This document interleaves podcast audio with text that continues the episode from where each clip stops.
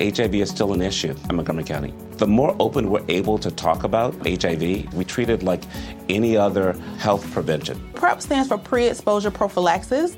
People who are not HIV positive, who may be at high risk for contracting the disease. This is a good choice for you. It's just a way for you to sort of take control and say, I'm going to do this to protect myself. Do it for them, do it for you, Montgomery County. Learn more about PrEP, the HIV prevention medication. Visit doitforyoumc.org.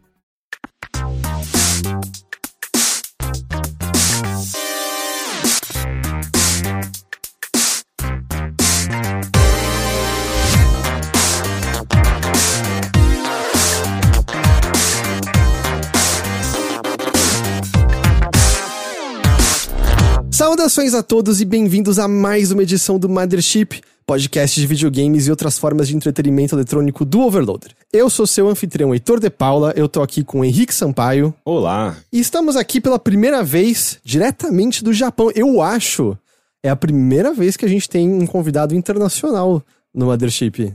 Não é? Também acho. Eu acho que é a primeira vez. Estamos aqui com o Felipe Pepe. Tudo bem com você? Tudo tranquilo. Eu sou internacional, mas sou de São Paulo, então não sei se conta.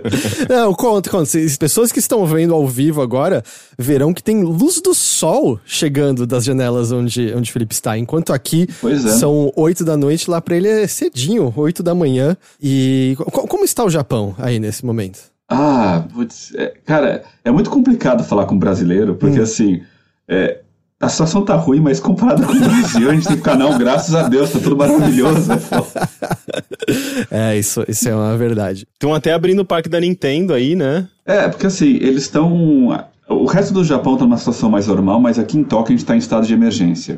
E aí foi, é, foi até prorrogado para mais duas semanas. É, não tem toque de recolher, que eles não fazem isso aqui, mas tem um. O Japão, eles não tem muita regra de punição, é tudo meio assim na, na moral, sabe? É, é como se o cara falasse assim: olha, quem estiver na rua depois das oito é vacilão. E aí os japoneses obedecem isso, que ninguém quer ser vacilão, ninguém quer estar na rua. Mas é, a situação tá um pouquinho complicada aqui, mas ainda assim, sabe? é, ainda vou pro trabalho de vez em quando de, de trem. a- as coisas estão indo ainda assim, dá pra almoçar com o pessoal de vez em quando. É, é só realmente, acho que não tem nenhum lugar que vai estar 100% bem sem ser a Nova Zelândia. Uhum, sim, com certeza. É, não, a gente tava. A gente tava conversando um pouquinho antes de possíveis eh, saídas antes de como tava, e o Henrique tava men- mencionando mesmo. que, Assim, a ideia de pegar metrô sem ser absolutamente necessário agora é inviável, né? Porque, tipo, a gente tá com essa nova variação que a gente não tem ainda total certeza, mas ao que tudo indica é mais letal, possivelmente tem pessoas mais jovens morrendo, é, tipo, a ideia de se enfiar num lugar como um metrô, fazer qualquer coisa sem necessidade. Eu até tava indo no mercado eu parei, eu tô só pedindo as coisas de novo e botando, como o Atila disse, mantendo o cu em casa, quieto, até. Tá foda. Eu tô, eu tô um pouco assustado, pra ser totalmente honesto, assim. é, eu tô... bem assustado. A gente voltou a- a- ao turbilhão, assim, né? Uhum. O centro do furacão, o olho do furacão. E, na verdade, uma situação muito pior. Hoje foram quase duas mil pessoas, né? É. Que morreram de Covid. Então a situação aqui no Brasil tá a pior situação de todas desde o começo da pandemia. Eu, eu, de verdade, assim, assustado de uma maneira que eu não tava quando começou, tá ligado? Mesmo na primeira onda eu não tava como eu tô. Não tô desesperado, mas. é, especialmente por família, né? Eu tenho. Meu pai já tem mais de 70 anos e tudo mais, mas en- enfim. É, Felipe, eu acho que pra quem não conhece, eu acho que provavelmente nesse meio de games, ah, o seu trabalho mais proeminente é o, o livro, né? O CRPG Book Project, ou só CRPG Book, né? Eu acho que é o, o nome mais correto. Ou você Sim, tem até. Matei ele aqui, ó.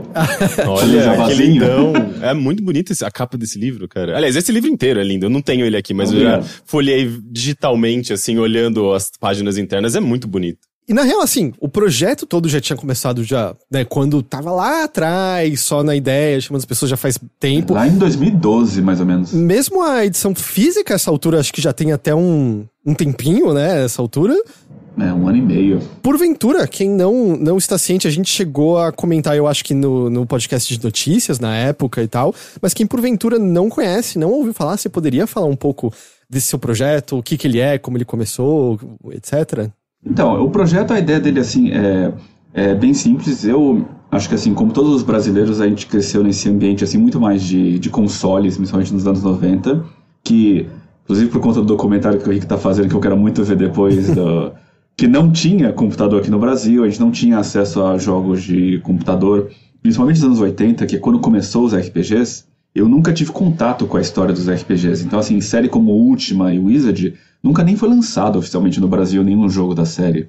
Então, quando começou a ter computador aqui no Brasil, começou aqueles primeiros RPGs, tipo, ah, o Diablo, Fallout, coisa assim, eu pirei nisso e comecei a ir atrás, pesquisar e era muito difícil achar informação sobre isso no começo. E aí eu encontrei alguns fóruns, é, fui procurando e chegou que assim, eu acabei juntando bastante informação sobre isso e nunca encontrei um lugar assim que você pudesse consolidar tudo isso, sabe?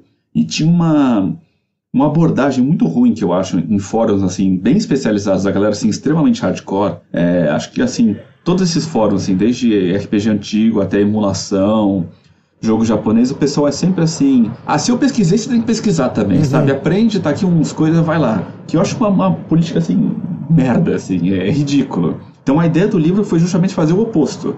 Olha, a gente tem todo mundo esse montão de conhecimento aqui, vamos juntar tudo em um lugar só. Então, a ideia foi, começou quando a gente fez lá no, no fórum do RPG Codex, a gente fez uma lista dos 100 melhores RPGs já feitos, por votação, e aí a gente pediu que cada pessoa que votou escrevesse um textinho de por que, que esse RPG é tão legal, por que, que vale a pena jogar. A gente publicou e a galera assim pirou em cima. Falou assim, nossa, isso devia ser um livro, devia ser alguma coisa. E aí veio a ideia de fazer justamente isso. Fazer uma lista de vários RPGs, contando a história inteira. E aí pedir pra galera escrever tipo uma resenha de cada um deles. É, se o pessoal conhece aquele, aquela série de livros lá, tipo Mil e Um Discos para Ouvir uhum. Antes de Morrer, Mil e Um Filmes, eu basicamente copiei aquela ideia. Uhum. É justamente aquilo, em ordem cronológica, lista todos os jogos e bota um textinho de cada um com vários screenshots, várias entrevistas com o autor e coisa assim. Eu praticamente copiei a fórmula inteira deles. E aí, por ser esse projeto colaborativo, ele foi totalmente gratuito o projeto. Então, assim, se você entrar no, no meu Twitter, no site lá, CRPG Book, é, dá para baixar inteiro o PDF de grátis. Ele sempre foi disponível gratuitamente. E aí, quando eu acabei fazendo todo o projeto que eu fiz todo o layout com a ajuda de uns amigos aqui do, do Brasil, a gente fez toda uma arte bonita. Eu consegui vender para uma. Como é que fala em português? Publisher? É uma editora. Uma editora. Uma editora. É, e falei com uma editora que ia fazer essa versão capa dura aqui. Só que a questão é assim, por ser um trabalho colaborativo, a ideia sempre for não ter lucro em cima dele. Então não faria sentido, tipo, olha, tá aqui o negócio e o lucro vem só para mim. Uhum. Ou então, por exemplo, a gente corta a faixa de lucro do autor e, e o lucro vai toda para a editora. Não, não faria sentido.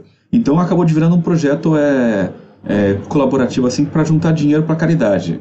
Então, assim, toda a renda que vem desse livro, ele vai para a Vocação, que é uma ONG, principalmente que atua em São Paulo, nas comunidades carentes, para ajudar o pessoal a ter uma educação profissionalizante e conseguir um trabalho, assim, botar a galera tipo no mercado de trabalho, assim, que uhum. infelizmente nesse mundo capitalista temos que fazer, mas é, acabou virando isso. Então, de um, de um projeto assim, de tipo, vamos pegar a informação da galera hardcore e transformar num livro, acabou virando esse projeto da, de um, um livro beneficente, vamos dizer assim, que até hoje acho que já deu 120 mil reais, uma coisa assim. Legal. Porque essa é a única vantagem do dólar alto, né? Porque eu, eu, vendo para gringo, então gringo paga o livro e aí vira real. Então uhum. isso ajuda bastante. A gente recebe em dólar da Twitch, é das, das poucas coisas que, tipo, ah, ok, pelo menos é um pouquinho mais ali enquanto todas as outras coisas ficam ridiculamente mais caras. Quando você vai no mercado e compra duas necessidades básicas e sai gastando mais de 100 reais, é tipo, o que aconteceu? Não tô entendendo. É, aqui. pois é. É, é, é, é, uma coisa muito esquisita, né? Tipo, parece que a gente tá ganhando mais num sentido se você ganha em dólar, mas ao mesmo tempo a economia do Brasil tá completamente virada do avesso, né? Então não faz nada, a conta não, não fecha. E eu que ganho aqui em N, é muito estranho fazer todo o cálculo assim, tipo, às vezes você. Ah, vou comprar um tipo um suco. Aí o suco é tipo 10 reais o suco. Se você converte pra real, você se sente até culpado, sabe? e, e bom, é, como você falou, o PDF tá disponível, né? Até quem quiser ir lá. O livro continua à venda ainda. Ele continua à venda. É, é que agora, por causa do. Esse mundo globalizado é muito interessante, por causa do todo o negócio do Brexit. A editora é na Inglaterra e eles não estão conseguindo enviar para nenhum lugar ah, fora. Que bizarro. Por causa do Brexit. Então, assim, eles estão tentando resolver isso. Eles devem resolver até o, até o comecinho de abril, mas é, é, é assim que mundo louco vivemos. Qual editora que é? Chama Bitmap Books. Eles ah, só fazem. É, livros especializados em videogame. Sim. Originalmente eram coisas mais assim de arte, sabe? Mas aí o, o meu foi o primeiro projeto externo que eles pegaram, que eu enchi tanto o saco deles assim, olha meu livro, olha meu livro, olha meu livro. E quando eu cheguei para eles eu já tinha, como eu sou publicitário, eu já tinha feito todo o layout. Então assim, olha cara, é só imprimir. Não precisa fazer layout, não fazer absolutamente nada, só imprimir. E aí acabou sendo o primeiro livro de fora que eles pegaram e agora estão pegando mais até. É, meu livro é só de RPG de computador, e aí tem um brother meu que é o cara responsável pelo aquele Hardcore Gaming 101, uhum. sabe? Sim, sim. Então, é o Kurt Catala, ele vai fazer agora o, o, JRPG Book, que é o livro só de RPG de console. Foda. Que deve sair esse ano também. Eu, eu tava até querendo comprar o... Eu não sei se é exatamente ele, eu sei que é uma pessoa do Hardcore Gaming 101, acho que talvez seja ele, que escreveu um livro sobre o Famicom Disk System, e agora não sei se ele, eu sei que, eu sei que, vamos dizer, saiu, sabe, com o selo hardcore, porque, é, a, bom, completou, né, também, dado que Zelda está completando 35 anos, o Famicom Disk System completou 35 anos também, e aí, claro, tava tendo várias retrospectivas e, e coisas do tipo. Acho que, acho que na real isso é uma coisa que muita gente não tem. Não, volta e meia não sabe, né? Que, tipo, Zelda original não é de Nintendinho, é de Famicom Disk System, a, a versão original. Depois que ele foi entre aspas, portado pra, pra cartucho uh, no ocidente e voltou pro Japão como cartucho. E aí é, ele tá, participou do Retronauts e eles estavam falando bastante disso. E eu fiquei, puta, eu quero, só que aí, voltando pro assunto recorrente, né, em dólar, aí é foda. é foda. Mas, mas muito legal, muito, muito legal mesmo. E é engraçado, eu também tava pensando é, outro dia, até porque eu tava Uh, eu ajudo a fazer os catálogos da Old Gamer aqui no Brasil. O Rick fez o de PC e eu tava encerrando essa semana o de Game Gear. E, e, e olhando assim para como alguns jogos do Game Gear, assim como a gente tinha algumas coisas do Master System, né, que vinham em português, que era tipo, puta, a raridade da raridade da raridade na época. Alguns jogos de PC, o Rick mesmo jogou inteiro o Twin Cities Odyssey recentemente, que é um que, que tava lá. E como essa, esse veio que você, que você explorou e catalogou, é todo um mundo muito rico, mas que sempre, né, a gente já tinha assim o fechamento da necessidade de você ter um computador para jogar isso. Mas ainda por cima tem toda a barreira de, de língua, porque são jogos que normalmente para você, né, mergulhar no mundo deles, nos seus personagens, você precisa falar. Esses jogos serem traduzidos é é ontem na história dos videogames, certo? É uma coisa que a gente lembra com muita com muita clareza ainda. Eu acho que na verdade tem um mundo muito, muito rico para quem se interessa por videogames para voltar e explorar, porque hoje em dia talvez fale inglês ou talvez por conta de traduções feitas por comunidades, e isso acaba servindo até como um guia, né, para voltar, porque eu acho que muita gente, muitos se surpreenderiam com mecânicas que hoje em dia parecem frescas e novas, mas muitas vezes estão, na verdade, sendo retomadas desses jogos atrás. Tem muitos RPGs desses que eram sistemas muito mais complexos e reativos do que seus cyberpunks de hoje em dia, né? Do que seus Mass Effects de hoje em dia. Muito, muito mais. Não, e é engraçado você, falar isso porque, assim, é, não é como se eu tivesse nascido falando inglês também. Quando os primeiros RPGs, eu tive acesso ao computador muito cedo, porque meu pai trabalhava com importação. Então, assim, quando eu nasci já tinha uma amiga na minha casa. Mesmo, mesmo sendo legal na época, tinha lá. Então eu lembro que, assim, nos anos 90, no comecinho, quando a galera tava lá pirando em Doom e coisa assim, meu pai tinha Betrayal Crondor, que é um RPG assim, acho que de 92, totalmente baseado em texto, assim, é, ele é baseado em uma série de livros, então assim, ele é extremamente literário, sabe, assim, tanto assim, é uma coisa que é muito icônica dele, assim, que a descrição dos itens não é assim, tipo, essa é uma espada mais um, mágica, é assim, então o personagem levanta a espada e vê que o sol reflete de uma forma especial. Há um encantamento aqui que ele não consegue explicar. É, é muito louco. Só que assim, eu não consegui entender nada. Eu, eu joguei esse jogo, eu também não entendia nada. Eu tinha ele, ele veio, chegou, saiu em, em revista aqui, aqui no Brasil. Eu acho que numa PC Multimídia, que era uma revista pegando o embalo lá dos kits multimídias, né, que trazia alguns jogos completos. E uma das edições é, foi esse jogo, porque eu acho que era um dos. Essa revista ela tinha jogos da Brasoft e a Microsoft ela tinha muitos jogos que eram meio encalhados, jogos velhos mesmo, assim, que, sei lá, uh, eles não iam mais conseguir vender em loja, então eles botavam nessa revista. E o Betrayal of Cron uh, Cronor, Crondor, Crondor, né? É, Crondor, é. é. ele foi um de, desses jogos que eu acho que não vendeu aqui no Brasil, não vendia, era meio, aqui no Brasil era tratado meio como um lixo, assim, ah, é sei lá, de quinta categoria, coloca ele na revistinha de 9,90, sabe? E, mas é, eu acho que, na verdade, era um jogo que, no mercado certo, ele devia ter seu valor, né? Não, ele foi bem importante nos Estados Unidos. É, até porque tinha um gráfico já meio 3D assim, que hoje é ridículo o gráfico, mas na época era, era bem impressionante.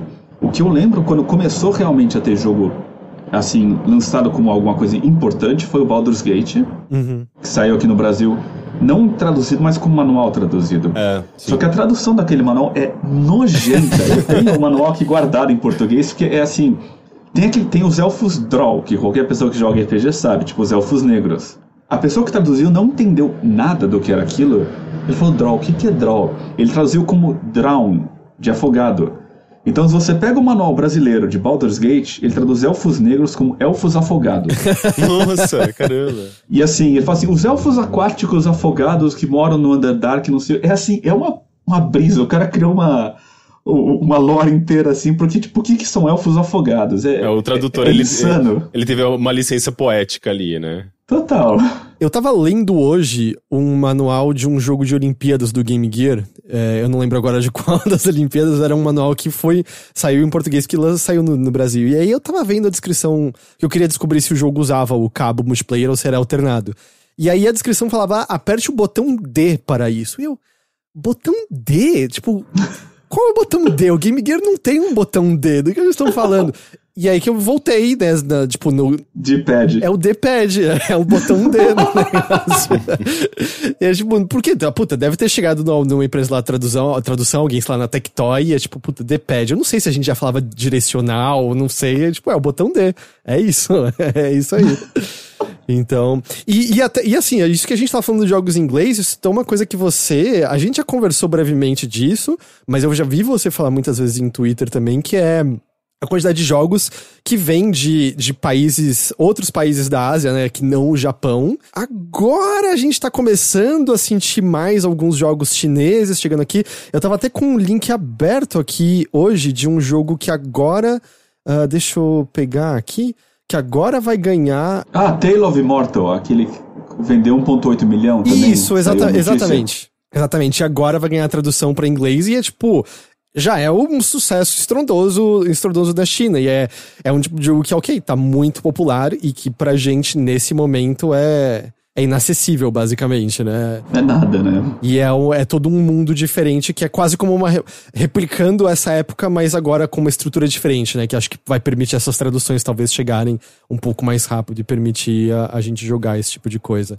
Mas sabe, assim, isso na verdade me dá muito, não a- tanto a jogos em inglês, porque assim, inglês até, mesmo que tinha um inglês mais básico assim possível, eu lembro que a gente ia muito nas locadoras de, de Playstation, coisa assim, e, tipo, galera que não, não entende nada de inglês estava lá jogando jogos. Mas eu também pegava jogo em japonês, jogo play, de Play 1 e de Play 2 pirata, em japonês assim. Eu lembro que o Dynasty Warriors foi uma série que eu joguei o, o Dynasty Warriors 3, eu acho, em inglês. E a hora que saiu o 4, não sei, não sei qual que, eu queria muito saber qual que é a logística disso, de como chegou, mas tinha uma cópia do DVD pirata de Dynasty Warriors 4 na locadora minha lá no, no interior de São Paulo. Eles estavam É. alugando a cópia pirata. Eles estavam alugando a, cópia pirata do, de Dynasty Warriors 4 japonesa. e aquilo era sucesso porque o jogo era muito louco, assim. E eu lembro que eu ia na locadora, tava o pessoal sempre jogando, assim, ninguém entendia nada do que estava acontecendo em japonês. E é, é um sentimento um pouco parecido de hoje você pegar um desses jogos em chinês, assim. e, Beleza, vamos lá, vamos ver o que acontece. Cara, é engraçado que o Dynasty. Mentira, não foi o Dynasty, foi o, o Samurai Warriors. Eu acho que eu tenho uma experiência similar que um, um amigo meu que morava no prédio comprou pirata quando tava em japonês. A gente jogava de monte, porque, tipo, ah, depois você. é, às vezes se perde na missão, né? Você falha sem saber porquê, mas você entende. Mas ainda tinha um adicional de. Eu não sei o que que era relacionado à televisão dele, mas só saía em preto e branco. Eu acho que tava, tipo, lendo o sinal pau e era NTSC, eu não sei. E a gente jogou horas de, de Samurai Warriors em japonês em preto e branco. Nossa, era um Akira Kurosawa, assim, moderno. E o mais bizarro é que eu lembro claramente, assim, de, da gente jogando por horas e horas e horas. E em certo momento eu falar, putz, pra, pra onde que eu vou? Aí ele virou e falou assim: ah, vai naqueles pontos vermelhos do mapa. E eu fui! E, tipo, a gente tava começando a entender o que eram as cores do negócio, sendo que tava tudo preto e branco. Era, era bizarro. Mas desculpa, você ia falar uma coisa, Rick? Não, é, é só que era, era bem comum essa coisa da- da- das TVs, é, TVs que tinham frequências. Não, não, era, não, era, não acho- não era nem questão de frequência, eu acho. Era por né? ser pau e NTSC, não era? Sim, tinha que ter o decodificador. É, é, sim, eu não sei se isso estava relacionado à frequência, mas enfim, tipo, era muito comum. Eu também joguei vários jogos em preto e branco.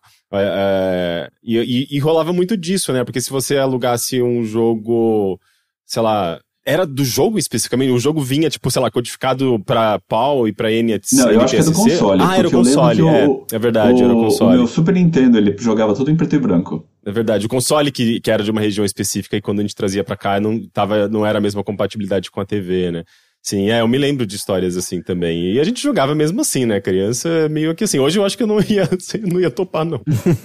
E assim, a gente vai conversar de Loop Hero, que todos os três aqui estão completamente, completamente uh, agarrados pelo jogo. Mas eu só queria falar que a primeira vez que eu, que eu tive contato com você, Felipe, eu não sei se você lembra, mas foi porque você publicou um texto chamado Pra que serve o jornalismo de games brasileiro? e eu admito que na, na época, quando começou a circular, eu falei, ah, que babaquice é essa aqui? Que porra é essa daqui? mas, mas assim, olha, eu admito que que era, era, era, o título era meio clickbait, não eram argumentos ruins, era só o título que era provocativo, como alguns diriam, não é? Não, e outra assim, às vezes é um texto que assim, tem muita coisa dele que eu gosto, que eu acho que ainda vale, mas tem muita coisa dele que assim, que mudou completamente o cenário, que às vezes até, como tá no Medium, às vezes que ainda tem gente que dá like coisa assim, às vezes eu penso até em tirar, porque assim, ele, ele é quase de 5, 6 anos atrás, então assim, é, era aquela época assim, tava, tudo tava maravilhoso, sabe? Assim, tava acho que no auge do governo Dilma, o auge do, do negócio dos Kickstarters, pessoal, tudo, o montão de campanha de apoio, assim, não sei o que, era assim, o mundo estava maravilhoso. Era pré-Gamergate?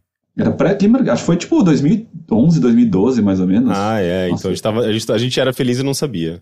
Isso é tipo nove anos, então. Se pá, é. Não, mas eu acho que era depois. Eu acho que a gente. Acho que o Overloader já existia. Eu acho que o Overloader não, já... Eu acho que não. Eu não? acho que a gente tava no IG quando a gente viu esse texto. Faz, bastante, faz bastante tempo. É, assim, a gente já, já tem uns anos assim de, de estrada. Porque eu lembro que era. Eu lembro que parte do motivo foi justamente porque os. Como fala, os. É, as campanhas de, de, de Patreon, de coisa assim, estavam tudo bombando e fala assim, nossa, cara, tem tanto dinheiro assim, ainda, as pautas ainda parecem coisa tudo é, pautada em vamos dizer assim, em divulgação de, de AAA, sabe? Ah, mas essa crítica continua válida até hoje. Na verdade, eu, eu me lembro de, de ler seu texto e concordar com muita coisa. Eu acho que, inclusive, falta esse tipo de crítica, né? É, crítica é importante para, inclusive, mostrar direcionamentos, para para apontar os problemas que às vezes não são tão, tão óbvios assim, né? Especialmente para quem está produzindo e está dentro de um padrão, né? Dentro de um comportamento ali de trabalho que, sei lá, é o normal, né? É o, o, o arroz com feijão. Então eu, lembro, eu me lembro que eu achei é, eu achei é, importante, sabe? Tipo, na época. E gerou essa discussão. É um desses textos, sabe? Tipo, quando gera discussão e as pessoas, ah, concordo, discordo, não sei o quê, eu acho que é um texto bom, sabe? que quer dizer que as pessoas estão falando sobre ele. Eu acho que, eu acho que tem, tem sua importância, assim. E acho assim, é, de certa forma, acho que melhorou muito também. Não, tô dizendo que assim, que lógico não tem nada a ver com o texto, mas assim, por exemplo, acho que semana passada teve aquele artigo lá sobre o, os motovlogs em videogame de GTA, que acho que foi ah, publicado sim. no UOL, se eu não me engano. Que esse é o tipo de coisa que eu acho assim. Isso é, isso é do Brasil, sabe? Eu até retuito isso em inglês pra galera ver. A galera pira vendo esses conteúdos, tipo. E, eu, e a minha crítica é não, não só que, tipo, no Brasil se fala pouco disso, hoje se fala mais. Mas, assim, cara, na mídia gringa não se fala absolutamente nada. Eu, eu digo isso como brasileiro, que não se fala nada sobre o que, vamos dizer, a América Latina produz com alguém no Japão que, assim, o cenário de games no Japão não tem absolutamente nada a ver com que um site como o Kotaku, essas coisas, escreve. E, sabe assim, como tem amigos é, muito interesse em jogos chineses, que você pensar, a China tem aquele Playjoy, que é como se fosse o i3 chinesa, uhum. que nunca saiu em nenhuma, assim, nenhuma mídia Kotaku, é, higiene, absolutamente ninguém nunca cobriu absolutamente nada que sai lá. Então, assim, quando você vai ver sobre o que, que é a mídia de games, assim, mainstream internacional, é assim, é 100% Estados Unidos e Europa, se é falar de Índia, é falar sobre aquela, aquele grupinho indie lá de Los Angeles, da Califórnia, e eu acho que, assim, que tem muita coisa foda sendo feita no Brasil, desde, desde jogos de motovlog até tradução que a gente está falando, que tem aquelas traduções feitas por fãs aqui no Brasil tem muita coisa foda sendo feita aqui. Uhum, sim. É, é, eu acho que o jornalismo ele tem essa, essa, essa coisa de olhar para fonte norte-americana, para fonte inglesa, para fonte e só, né, basicamente, porque é, é, a língua é inglesa só que que é, que, que é, que é usada de fonte, né? É, ninguém vai, sei lá, tipo, site francês, site chinês. É, talvez, talvez alguns sites japoneses sejam um pouco usados. Eu não sei exatamente também como que, como que é o trabalho de hard gaming atualmente, né? Tipo, aliás, hard news atualmente em, em jornalismo de games. Faz anos que eu não faço isso. Mas eu lembro que era, era isso, né? Tipo, a gente tinha lá os nossos sites que a gente usava de fonte e, e, e de vez em quando, né? Tipo, bombava uma coisa, sei lá, tipo, Brasília, sabe? Ah, passou uma lei de, uh, sabe, possível censura de videogame. Daí a gente olhava. Mas era muito raro, assim, uma vez a cada três meses, às vezes rolava uma coisa pertinente ao Brasil, sabe? Tirando também, no nosso caso, que a gente cobria, tinha uma tendência maior a cobrir jogos independentes brasileiros, né? Pelo contato, a gente tem muito contato com desenvolvedores, então então rolava um pouco disso, mas é, é, muito. Até hoje, eu acho que é muito mais comum, assim, tipo, as pessoas olharem, irem direto para esses sites grandes, né? Que eles acabam servindo de, de referência, mas é uma pena, porque justamente, se os sites grandes só estão cobrindo Estados Unidos, Europa e Japão, todo o resto do mundo que tem sim produções muito legais, é, acaba sendo ignorada, né? Por isso que eu, quando eu, eu, eu vou falar de algum jogo, eu sempre faço questão de falar. A primeira coisa que eu falo é: esse jogo foi feito por argentinos. Esse jogo foi feito por, sei lá, espanhóis, sabe? Joguei Blasphemous nesses dias. Eu fiz questão de jogar em, na língua original em espanhol. Maravilhoso aquele jogo. Tipo. Então eu acho que essa, essa questão cultural e a questão da origem do, do jogo faz muita diferença. Só que as pessoas eu acho que não, não ligam muito para isso, né? Parece que é uma coisa. É um mundo tão globalizado assim que parece que não. É, isso acaba sendo relevante, mas eu acho que acaba sendo muito, muito, muito importante, na verdade, né? Justamente para a gente entender essas origens, entender é, até como cada país produz é, seus, seus jogos, né? Entender como é, quais elementos culturais a gente pode encontrar, né? Trazendo de novo o exemplo do Blasphemous. Assim, é um jogo que não poderia ser feito em, em outro país, sabe? Tipo, é um jogo 100% espanhol, sabe? Então é... Eu acho, eu acho bem importante essa questão também, tipo, de, de de, de locais, sabe? Tipo, no, no mundo, assim, tipo, e trazer isso à tona. e é o que você falou, ele traz uma diversidade que eu acho que é incrível, assim. Pensando em RPG, por exemplo, é, a gente estava falando dos RPGs chineses. Aquele, o, o grande AAA chinês, assim, o pessoal tá muito naquele hype daquele do, do Wukong lá, que é do o, o, do, o do macaco lá. Ah, do, do, Goku lá, né? Do Deus Macaco. É, exatamente, é, do Viajão ao Oeste. Eles estão muito no hype daquele que é como assim, ah, o grande AAA, tipo, chinês. Mas eles já fizeram um AAA que foi aquele Gujian 3. Que é como se fosse, vamos dizer, é o terceiro jogo de uma série deles, como se fosse um, um, um Final Fantasy chinês. E eu joguei o jogo ele é incrível, porque assim, ele não tem uma moralidade nem, tipo, vamos dizer assim, ocidental cristã, nem aquela coisa meio meio japonesa, assim, meio shintoísta, é uma moralidade completamente diferente, que você entende muito, assim, é, eu, eu leio muito também sobre, eu gosto da cultura chinesa, assim, desde... Dynasty Warriors foi minha porta de entrada, eu li o Romance dos Três Reinos ali, depois fui vendo outras coisas, mas assim, toda a lógica deles é muito diferente e você vê isso nos jogos. Como o, o herói do Guardian 3, ele faz coisas assim que nenhum herói de um livro ocidental faria, por exemplo, é, tem uma hora lá que um vilão pega e, tipo, mata uma, umas crianças na vila e foge. Se fosse, se fosse uma história ocidental, você teria aquela escolha assim, tipo, ah, você quer matar ele ou você quer deixar ele ir? Se for uma coisa chinesa, é, uma coisa japonesa, seria assim, é, uma história de vingança. E o cara vai lá e, tipo, mata pessoalmente, tipo, foda-se, não vou deixar esse cara viver porque é, eu sou mocinho, mas eu não vou permitir isso, que isso é uma aberração. É uma coisa assim, apresentada de uma forma que nenhum RPG ocidental faria, sabe? Assim, você não imagina, tipo, a BioWare fazendo o Shepard matar o, matar o cara assim no tiro. Seria sempre aquele negócio, ah, ele, ele caiu pra morte dele, sabe? Uh -huh, sim. Tipo, você tem o confronto, mas o ato final é uma coisa meio as forças fizeram acontecer, não foi você tanto necessariamente, né? Sim, sim. É, eu acho que foi justamente esse que foi o que eu tinha conversado com você. Tá até na minha lista pra, pra jogar ainda, assim. Até porque essa é a única coisa de, desses jogos e de qualquer RPG, né? Que é o o tempo necessário a ser empreendido e tudo mais. No fim, a gente já. Loop Hero, né? Tava até a piada, acho que a própria Devolver tweetou hoje, tipo, ironizando alguém que tava comparando com cocaína e dizendo, por favor, não, não, não transformem Loop Hero em pó e depois, e depois tirem o jogo. Mas é porque demanda. Eu tô no processo de jogar o Wasteland 3 desde o comecinho de janeiro. Tô jogando bem aos poucos, amando, amando, amando. Mas é aquilo, tipo, quando eu tenho umas horinhas livres, eu sento e avanço mais um pouco. Porque é aquele tipo de jogo que, ah, tenho 20 minutos livre. Eu não vou nem ligar. O que eu vou fazer em 20 minutos Cê... aqui? Eu não vou nem ligar. Você abre o menu, né? Em é. 20 minutos. então, é. Esses jogos acabam tendo esse plano. Mas é claro. E assim, acho que nesse exemplo específico do, do Gudian, é porque também tem a questão de que todas as vezes que vira popular e chega em notícias aqui, o que você mais vê a reação das pessoas é a reação preconceituosa, de tipo, ah, isso vai instalar um spyware no meu computador. Ah, isso aí vai, vai me vigiar de alguma forma e tal. Sempre, sempre tem. E aí a pessoa tem uma conta do Facebook, sabe? Alguma coisa assim. é, mas é. Então tem, tem isso daí que eu acho que aos poucos, né, tá sei lá, tá melhorando, assim. Tanto que. Existe, existe uma, acho que uma reação até, né? Até por conta dessa. Dessa, dessa realidade desse mundo pós-ocidental, né? O mundo oriental ele tá tomando, ganhando muita força é, até pela, pela invasão cultural, né? Você pega ali é, K-pop. A gente tem um canal de TV que basicamente passa anime, que é o, o Loading aqui no Brasil, né? Que já, a gente já tinha lá o canal de, canal de TV no passado, mas era TV paga. O Loading é aberta, né? Então você tem uma. Eu sinto que tem uma, uma presença ainda maior, né, nos dias de hoje, assim, tipo, dessa, dessa cultura.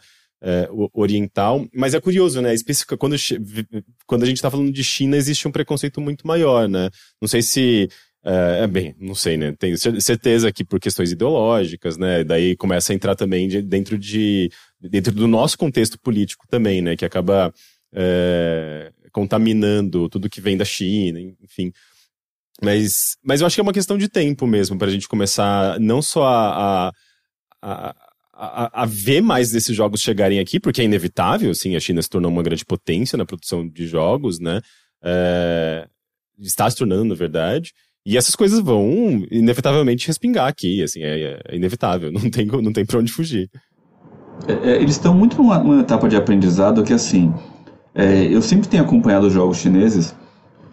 Já fazem alguns anos, por exemplo, tem aquela, tem aquela série muito legal que é a Tales of Wuxia, que ele é como se fosse uma... Vocês conhecem, né? Princess Maker, aquilo lá que Sim, o... sim, sim. Então, é, para quem está ouvindo e não conhece, é aquela série assim que você basicamente você cria um personagem e todo dia você coloca as tarefas que a pessoa vai fazer. Ah, a pessoa vai trabalhar na horta, então ela ganha mais um de força. Só que aí ela está cansada, aí você manda descansar, aí você manda estudar para ela ganhar mais dois de inteligência, e aí você sai em missões. É um jogo disso numa academia de artes marciais. Então, vamos dizer assim, todo dia você acorda, você vai treinar, vamos dizer, vai treinar técnica de soco. E aí você sai numa missão para explorar, faz uma sessãozinha de RPG, tem umas lutinhas, volta para academia, treina por duas semanas e aí tem outra, outro elemento de história. Esse jogo é sensacional, é muito bom mesmo. Eles já estão no terceiro jogo da série. É, os dois primeiros foram lançados oficialmente em inglês, mas a tradução é um lixo. Ah, tá. é, um, é um lixo, assim. O primeiro é, é dividido em vários atos. O primeiro ato é até ok, depois vai meio que tipo virando a tradução automática do Google, sabe? É aquele meme do desenho do cavalo, que a primeira parte tá perfeita e vai piorando até que a bunda é só um desenho infantil 2D, assim. Cara, assim, ele começa já meio no desenho infantil e vai piorando, sabe?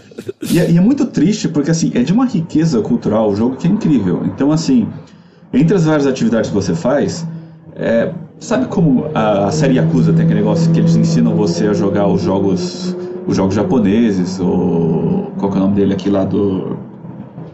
Ai, que tipo parece um dominó que Ma Mahjong? É, Mahjong. Que ele ensina você a jogar Mahjong, e aí tem várias coisas assim meio culturais. Esse jogo faz isso. Então ele ensina você a jogar Go, ele ensina uh, como funciona a caligrafia chinesa, tudo isso. Só que tudo isso com uma tradução lixo. Então assim, você se sente assim extremamente frustrante, mas é um jogo muito legal que assim tem um esforço da comunidade para fazer uma tradução melhor pro jogo. É um jogo assim que se saísse uma tradução boa, eu recomendaria demais. Uhum. E agora ele tá com o terceiro dele saindo, que é eu vou até checar o nome dele, que os caras se transformaram em Harry Potter. É maravilhoso o negócio. Então, você vai para uma academia de artes marciais e aí tem as várias casas, e aí você escolhe como que você vai fazer. É, cara, é muito louco essa, essas ideias que os caras exploram, e é um jogo assim que se você não, não conhece, sabe, não sabe o que está rolando, é Path of Wuxia. Chama Path of Wuxia, ele tá só em, em chinês por enquanto, mas tem uma tradução feita por fãs, um, um Discord que tá traduzindo. É muito louco. Outro jogo também que saiu muito legal foi. É, coreano também tá lançando muito jogo. Então teve aquele Troubleshooters que saiu ano passado, que até ficou entre os melhores RPGs do ano na votação que a gente fez. Esse eu não tô ligado.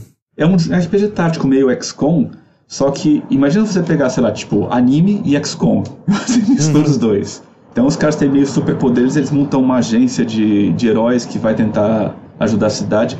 É muito legal, é muito bonito. Só que os coreanos já são mais, mais espertinhos, eles já lançaram com uma tradução foda, sabe? Tá. É, recomendo bastante, é bem legal o jogo. Você curte XCOM. Como é que é o nome? Troubleshooters? Troubleshooters. O ícone é uma, é uma mina de cabelo vermelho, meio anime, assim. É bem legal o jogo. É, eu só queria ver se você sabe responder isso, Pepe. O Cadê Pupoeira tinha perguntado se para jogar o Gudian 3 tem que ter jogado os antigos, ou é tipo Final Fantasy que não. Não, não. É, é totalmente separado, assim. Ele acontece, vamos dizer assim, no mesmo universo, mas é uma história separada em um, em um período histórico totalmente diferente. Ele é meio prequel, sabe? Porque você joga com, você joga com um deus no jogo, é, é muito louco hum. isso.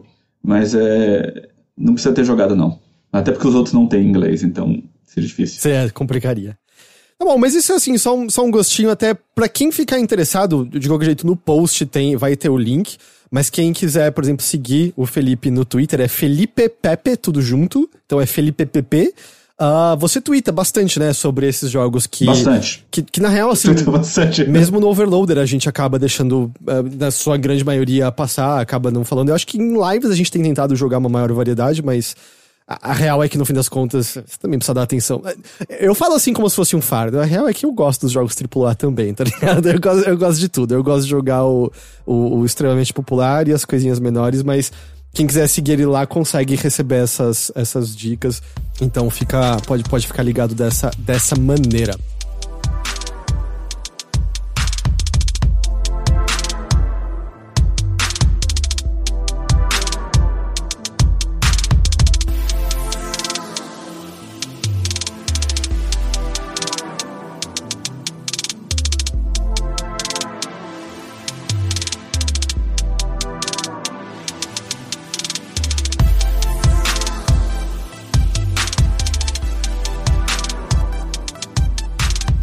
Falar de Loop Hero, que é o, o jogo. Assim, eu acho que não é. É o jogo do momento e, e, não é, porque acho que em termos de número, óbvio que algo como Valheim é pff, muito, muito maior. Afinal, Valheim é. Ah, a natureza do jogo eu acho que faz, né? Ele ser maior, mais streamável e tal.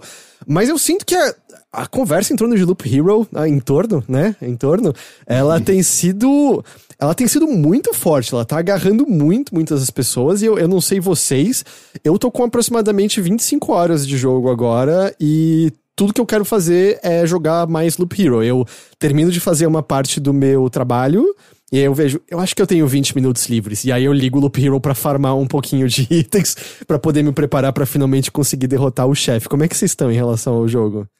É, é, é, só, só, complementando, ele é o segundo jogo mais vendido no Steam no momento. O primeiro é o, o, Val, o Valheim, mas, mas o Loop Hero ele é um hit, assim, tipo, ele estourou, ele, ele, ele tá na boca do povo, assim. Eu, eu, no momento, acho que eu tô com 25 horas, eu também olhei aqui no Steam. E assim, eu comecei a jogar acho que no sábado à noite. Eu joguei basicamente domingo e hoje. E assim, a questão é que eu eu literalmente joguei o domingo inteiro e hoje o dia inteiro. Assim, eu trabalhei, trabalhei. Ele ficou no fundo? Ficou. Eu tava jogando? Não necessariamente, mas ele ficou lá rodando e eu meio que transformei num clickers. Esse é o nível. E você, Felipe? Para mim, eu tô com 15 horas nele. Mas assim, todas as 15 foi tipo, vamos lá, sabe? 100% de foco. Eu acho que assim, a grande coisa de que ele tem tanto papo sobre ele é que basicamente ele criou um gênero novo que eu acho que é uma coisa até um pouquinho cruel de falar isso, mas assim, o jogo é lindo, ele é maravilhoso, ele tem uma das artes mais lindas de pixel, eu acho que eu já vi assim desde sempre.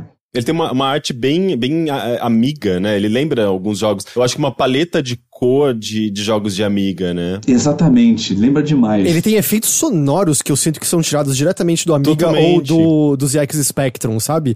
Se, se alguém ligar o Rare Replay e jogar os jogos da Rare lá do Spectrum, tem uns, uns tic-tic-tic que faz de vez em quando, que é tipo, é daqueles consoles ou computadores, talvez seria o mais correto. Mas enfim, é dali que vem É, esses efeitos. computadores. O, as a música, inclusive, é totalmente inspirada nas músicas de Amiga que eram baseadas em sample, né? Enquanto você tinha ali nos, nos, nos consoles, é, músicas em chiptune, mesmo no PC, né? Música de Sound Blaster, é, música base- baseada em MIDI. No Amiga, eles conseguiam, por conta da das capacidades audiovisuais do, do console, eles conseguiam fazer músicas baseadas em sample, né? Pegar um sample de um som e trabalhar com notas em cima desses samples. Por isso que, tipo, o som do Amiga é um negócio muito incrível e é muito anos 90.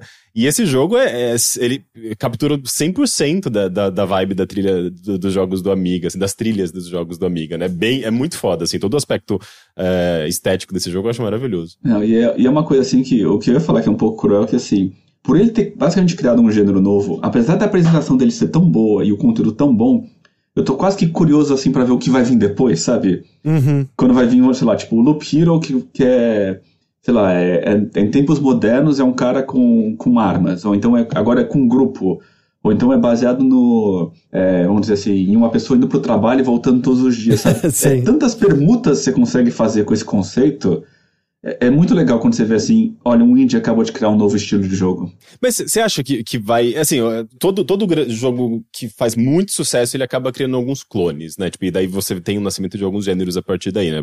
Doom, eh, sei lá, tipo Dark Souls. eh, mas, assim, tipo, no momento eu vejo ele como um- uma ag- aglutinação de gêneros, né? Ele é, um- ele é meio eh, Tower Defense. Meio clicker, né? É, ele é meio clicker, meio Tower Defense, meio RPG, assim, um RPG bem cabeçudo, né? Bem baseado em, em dados, números, eh, tipo, atributos. Meio jogo de tabuleiro. É, meio jogo de tabuleiro, porque ele é meio tile-based, né? Então você vai colocando as coisinhas naquele mapa é, baseado em, em- em casinhas, assim. E, e ele, ele mistura tudo isso de uma maneira muito orgânica, né? Muito, muito elegante, assim. É uma mistura de, de gêneros e, e sistemas. Tudo, tudo dialoga e tudo conversa muito bem, né? Mas eu, eu, eu ainda. é, enfim, a gente precisa de tempo pra ver que, que vai. Como que é, esse negócio vai, se, vai, vai ser tratado pela, pelo mercado, pela massa né, de desenvolvedores que vão acabar sendo inspirados por isso. É que eu sinto que é quase como. Ele mudou um pouco o idle game, sabe? O, o idle game é uma coisa diferente com ele agora. É como você sente? Eu acho assim. Nem tanto tipo a parte de idle game, mas assim, a ideia de você ter um personagem andando em loop e você ir alternando o, o, ambiente em torno dele, eu acho que isso abre tantas ideias de jogo, assim, é uma coisa que eu não lembro de nenhum outro jogo fazer algo assim parecido. Você tem, vamos dizer, um o Tower Defense seria o mais perto, mas é, seria você parado e os monstros chegando, né? E aí se você bota o herói andando, assim, é, é meio idiota você falar que, tipo, é praticamente um Tower Defense que o cara, que o cara juntou as duas pontas. Mas é, é.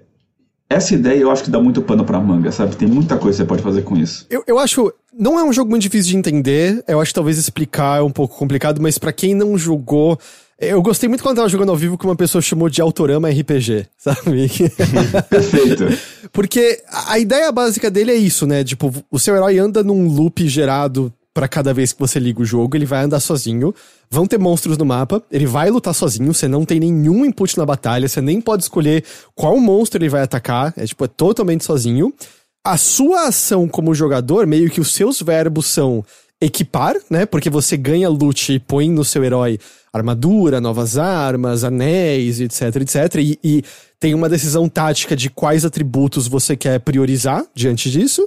E o outro verbo que você tem é isso que você estava mencionando de colocar coisas no campo do jogo, né? Você também ganha cartas que podem ser coisas como ah, um bosque, um deserto, uma montanha, e elas volta e meia têm efeitos passivos pro seu herói, então colocar montanhas vai aumentar o HP máximo do seu herói e o posicionamento delas muda o efeito delas, e alguns vão gerar coisas mais ativas, né? Tipo, o bosque vai gerar ah, ratos lobos, que são inimigos com os quais o seu herói vai lutar. E o rato lobo tem uma característica específica, que é ele anda da casinha inicial dele, ele pode ir pra casinha do lado. O cemitério vai gerar é, esqueletos, o a casa de vampiro vai botar vampiro nas lutas que estão na aura dele. E aí você vai montando e você tem que estrategizar, né? De quanto você quer colocar de coisas que vão ter inimigos, se você tem equipamento bom o suficiente para lutar com eles, mas você também não quer demorar muito para colocar coisas, porque a cada loop completo o nível dos inimigos sobe, então você não quer demorar muito, porque se o inimigo, se o level tiver muito alto e você tiver ainda colocado poucas cartas no ambiente, você vai demorar muito para invocar o chefe, o chefe vai estar tá muito forte. Ah, Enfim, mas isso séries... você só percebe depois de 15 horas de jogo, né? sim, sim. No começo eu não tinha sacado nada disso, assim, eu ia lá, botava tudo, e queria montar um mapinha mais bonitinho. Eu comecei a perceber, calma, peraí, tem, tem, não é só botar tudo que você pega, sabe? Tem, você tem que estrategizar, você tem que pensar muito bem no que está fazendo, não é? As coisas não são tão é, aleatórias todas assim, né? Não, essa parte eu acho a mais genial. Eu não sei se vocês eu não sei se eu quero dar spoiler assim, mas sobre as interações entre cada bloquinho diferente. Sim. Então, assim, Desde a mais básica, assim, que você colocar nove montanhas uma do lado da outra, ela forma uma super montanha. Que, que vai gerar as arpias malditas. Que malditas? Eu odeio. Sim. Às vezes, às vezes eu não gero a montanhona que vai me dar muito dinheiro, muito recurso, só que ela gera as arpias a cada dia, não é? E elas são muito difíceis. Elas são muito rápidas. Eu odeio. Uhum. Eu, eu, não, eu tô me inspirando num tweet do Felipe. Eu não levo mais montanhas e rochas. Eu não uso mais. Mas é, é, essa coisa assim, desde tipo essa parte de montar montanha, até a parte dos vampiros, cara. Você pode pirar com os vampiros assim, que assim, vamos dizer, você monta, bota a casinha de vampiro. Aí se a casinha do vampiro tá e você tem uma batalha perto da casinha de vampiro, o vampiro aparece lá. Se você tem uma cidade e você põe a casinha de vampiro perto da cidade, a cidade é destruída pelo vampiro. E aí começa a ter um montão de zumbi na cidade. Hum, eu não vi isso. É, eu não entendi ainda o, o timing certo mas se a, se a cidade está bem forte, bem protegida, ela, o vampiro não destrói e vira uma cidade nível 2, assim, que o vampiro protege. Eu acho Legal. que depois de três ciclos, eu acho, que são três, três ou quatro loops, ela vira uma cidade fortalecida e aí as recompensas das missões dadas são superiores. Então, para mim é o tipo de coisa que é no começo do jogo eu quero colocar, porque dá para dar conta. Se eu só tenho, sei lá, a oportunidade de fazer isso muito avançado, eles estão muito fortes e não rola, tá ligado? E então é o tipo de coisa que você começa a estrategizar que é eu começo a levar menos cartas pra batalha para garantir que eu consigo combar. É um combo no fim das contas, né? Que eu consigo combar dessa maneira para poder ter esses benefícios. Porque a recompensa é muito boa, muito, muito boa. E a gente tá nesse momento, assim, que é uma coisa que eu, eu adoro em jogos. É, eu tinha a mesma sensação quando lançou Dark Souls, que assim, não tem meta. A galera tá, tipo, tá todo mundo na internet descobrindo o jogo ao mesmo tempo. Uhum. Não vai ter aquele negócio que, tipo, ah, a melhor tática é isso, só faça isso, esse é o melhor caminho. Não, assim. Ah, eu discordo. Eu passei o domingo inteiro morrendo na primeira fase mesmo, no primeiro chefão lá. E não conseguia de maneira alguma, assim, tipo, tentei de várias maneiras. Ah, eu vou melhorar o meu vampirismo, né? Porque eu tava jogando com o soldadinho lá, o personagem comum, né? O padrão é, que é tipo um bárbaro, né? Aumentar meu vampirismo para tentar recuperar a minha vida enquanto eu batalho. Vou tentar é, melhorar a velocidade. E eu não conseguia, sabe? Eu tentava me focar em algumas, alguns atributos e eu não conseguia de maneira alguma. Daí é, eu comecei a procurar nos fóruns, depois de, sei lá, oito horas jogando, assim, só falhando e perdendo muito recurso, né? Porque tem o lance de que se você. É, se você morre durante uma fase, você perde. Você consegue manter apenas 30% dos recursos é, que você obteve na fase e, e levar esses recursos para a base. E na base você pode montar, literalmente, lá, uma base com novas unidades, e daí, tipo, você vai tendo, ganhando melhorias, né? Tem toda essa parte secundária, essa camada superior que vai complementar a, a camada principal ali do jogo. É, se você é, decidir fugir é, no meio da partida longe da, da sua cidade, você mantém apenas 60%, é, você mantém 60% dos é. recursos. Agora, se você decide é, fugir, ir embora, é, sem enfrentar chefe e tudo mais, ir embora, quando você estiver passando pela cidade, daí você consegue levar 100% dos recursos. Então você tem que usar eu isso. Faço isso. ah, eu já fiz várias vezes. Nossa, pra mim esse jogo, metade do jogo é farmar. Mas assim, só, complementando só tipo o que eu tava, aliás, terminando o que eu tava falando. É, eu só morria, perdia muito, muito recurso, eu comecei a ficar muito frustrado porque minhas estratégias não estavam dando muito certo. Eu fui nos, nos fóruns e o pessoal falando, todo mundo, assim, dizendo, tipo, se foca em, em evade, né? Tipo, evasão. É, evasão vai permitir que você continue, mate o chefe e dê continuidade no jogo. E de fato, assim, quando eu, a partir do momento que eu comecei a me focar em, em evasão, eu fiquei muito melhor no jogo, sabe? Inclusive, é o meu foco sempre agora, sabe? A evasão para mim foi a minha salvação. E daí eu fiquei pensando, putz, uh, isso aqui é meio que então virou um puzzle, assim, tipo um puzzle com uma única solução. Não exatamente, não, não exatamente, assim, porque você vai ver que dependendo da classe de personagem, por exemplo, a minha favorita é o Necromante. Ah, eu tenho usado muito também. E é assim, para mim, evasão, eu não ligo nele, não. Eu quero nível de esqueleto, regeneração, é, qualidade de invocação. Mas o que, eu, o que eu acho que é. É um jogo que eu acho que você meio que tem que decidir um direcionamento, porque às vezes você vai poder estar tá derrotando os inimigos muito de boa, chegar no chefe e ele te atropela sem você conseguir fazer nada. E eu acho que talvez falta. Só no primeiro capítulo, um não, não um tutorial no sentido de mecânicas, porque eu acho que o jogo explica muito bem as mecânicas dele. Eu acho que o que ele não explica, ele não explica de propósito. Eu acho que tem atributos que são vagos para você experimentar e ver qual é. É que eu acho que tem duas coisas. Um é, você precisa, acho que, fazer runs que você para logo antes de enfrentar o chefe para voltar para sua cidade para uhum. levar todos os recursos, tipo, é parte dele. E dois, talvez o primeiro chefe não seja o melhor chefe para ser o primeiro. Porque ele, eu senti que ele especificamente é muito baseado. Porque eu não tinha outra classe quando eu matei ele, eu só tinha o guerreiro. E ele eu senti que ele é muito baseado em você ter esquiva. Porque a porrada dele dói muito. E o guerreiro não tem muitos recursos do que, do que fazer. Ele é uma classe mais uhum. básica de bater. Então eu sinto que. Talvez se o segundo chefe fosse o primeiro, e enfim, aí é um game designer que teria Mas, assim, que falar. A primeira vez que eu matei ele, eu não matei ele com invade. Eu ah, matei não? ele só com com ataque, velocidade de ataque e, hum. e vampirismo pra curar a vida. Entendi, entendi. Então, assim, a minha, a minha barra de vida faz. Mas então o vampirismo tinha que estar. Tá... Não, tava no talo. Tá altíssimo, né? Você lembra qual que era o índice de vampirismo pra você conseguir? Ah, eu não lembro, mas assim, a barra de vida fazia assim e aí depois assim. Caramba, que desespero. É. E, e é engraçado como tem muita tática, mas Vai ter um pouquinho de sorte também, né? Porque, tipo. Ah, não, cê, cara, tem sorte demais. Você pode ter, ah, sei lá. Principalmente com o Necromancer. Que se ele invoca o, o, o zumbizinho errado, ah, é.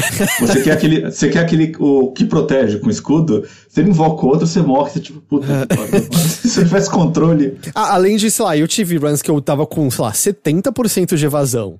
Mas 70% não é 100, né? Dá pra você tomar cinco porradas seguidas lindas na cara, morrer e é tipo, ah, ok. eu acho que é só sorte. É, eu acho que eu posso... ensina pra gente como funciona a estatística, que tipo, 95% não é 100. Não é 100, exatamente. Ah, mas às vezes faz, faz muita diferença, né? Porque assim, tipo, nesse jogo, se você tem, sei lá, um grupo de inimigos e, e eles derrotaram seus esqueletos. Se você tá sozinho, seu escudo mágico já acabou. É, é invasão que vai conseguir te salvar ali, né? Porque senão você vai, vai levar três porradas, dependendo do inimigo, ele pode te matar muito rapidamente. Mas você vai levar umas, umas porradas e, e acabou. Assim, tipo, não vai ter vampirismo que salve, né? Não, é que aí depende da sua tática, vamos dizer. Se você tem a velocidade de ataque rápida, você nunca deixou com que ele matasse todos os seus é. esqueletos. Se você tem o, vamos dizer, o o outro que usa um nível de esqueleto alto, os esqueletos também não morreriam. Então, assim, eu acho que ele é bem balanceado nesse sistema. Além de pontos de habilidade, né? Você consegue ter uma construção bem inicial que você ganha basicamente um sistema de level up de habilidades. E aí, por exemplo, tem uma habilidade que o dano que seu personagem recebe é dividido com seus esqueletos. Tem uma que cada vez que seu esqueleto morre, você recupera a vida. E então você consegue se manter dessa maneira. Meu maior sucesso até agora foi justamente eu. Ele matava meus esqueletos e recuperava a vida. Então eu me mantia. Era tipo um vampirismo sem ser vampirismo e tal. Tem, tem uma boa variedade e eu tô até agora. Eu acho que tem ainda uma classe depois do Necromante, que eu não abri ainda, eu acho, eu não tenho certeza. Eu abri tem... três. Também não sei. O la, o la, é o guerreiro, ladino e necromante que eu consegui abrir até agora. É porque tem slots Também. de item que eu nunca consegui acessar. Tem um Sim. em cima na direita lá que eu nunca consegui ter nada para botar. Então eu tô achando que tem que tem mais alguma classe, eu não eu, eu acho. Ou tem algum upgrade, né? Que, porque tem alguns, algumas, algumas uh, unidades ali de, de base que liberam algumas coisas, né? Tipo, eu tenho uma carta que eu não sei exatamente. Aquela carta dourada, não sei se vocês já abriram, que é uma, Armory? É, é, que é Armory. Isso, Armory ele permite que você equipe um slot de item a mais, né? Que, nossa, tipo, é, faz total diferença, é. né? Ainda mais usando, usando o Necromante, porque é, ele, ele permite você usar um escudo, né? E o necromante é super fraco. E às vezes o escudo já vem com, sei lá, mais um ponto de é, invocação. Daí você pode ganhar um, um esqueleto a mais de invocação. Então, essas coisas fazem muita diferença, esses pequenos detalhezinhos ali que você acaba alcançando se você investe na sua base, né? Então, tipo, e, e, e o lance de investir na base é que o, o problema é que demora, assim, demora muito. É, você tem que fazer um se você é, ativamente quiser atingir as coisas ali, você tem que fazer muito grind, assim, tipo, é, é ficar ganhando é, recurso, voltar para a base, ver o que, que você pode dar upgrade, ou o que, que você pode comprar, porque daí isso, isso vai interferir diretamente no seu jogo, na, nas suas partidas ali, né? O que é o que tá, tá sendo o meu objetivo no momento, assim, tentar melhorar algumas coisas da minha base para melhorar minhas performances, porque eu tô nesse processo de novo de, eu não consigo passar, passar do chefe, sabe? E agora?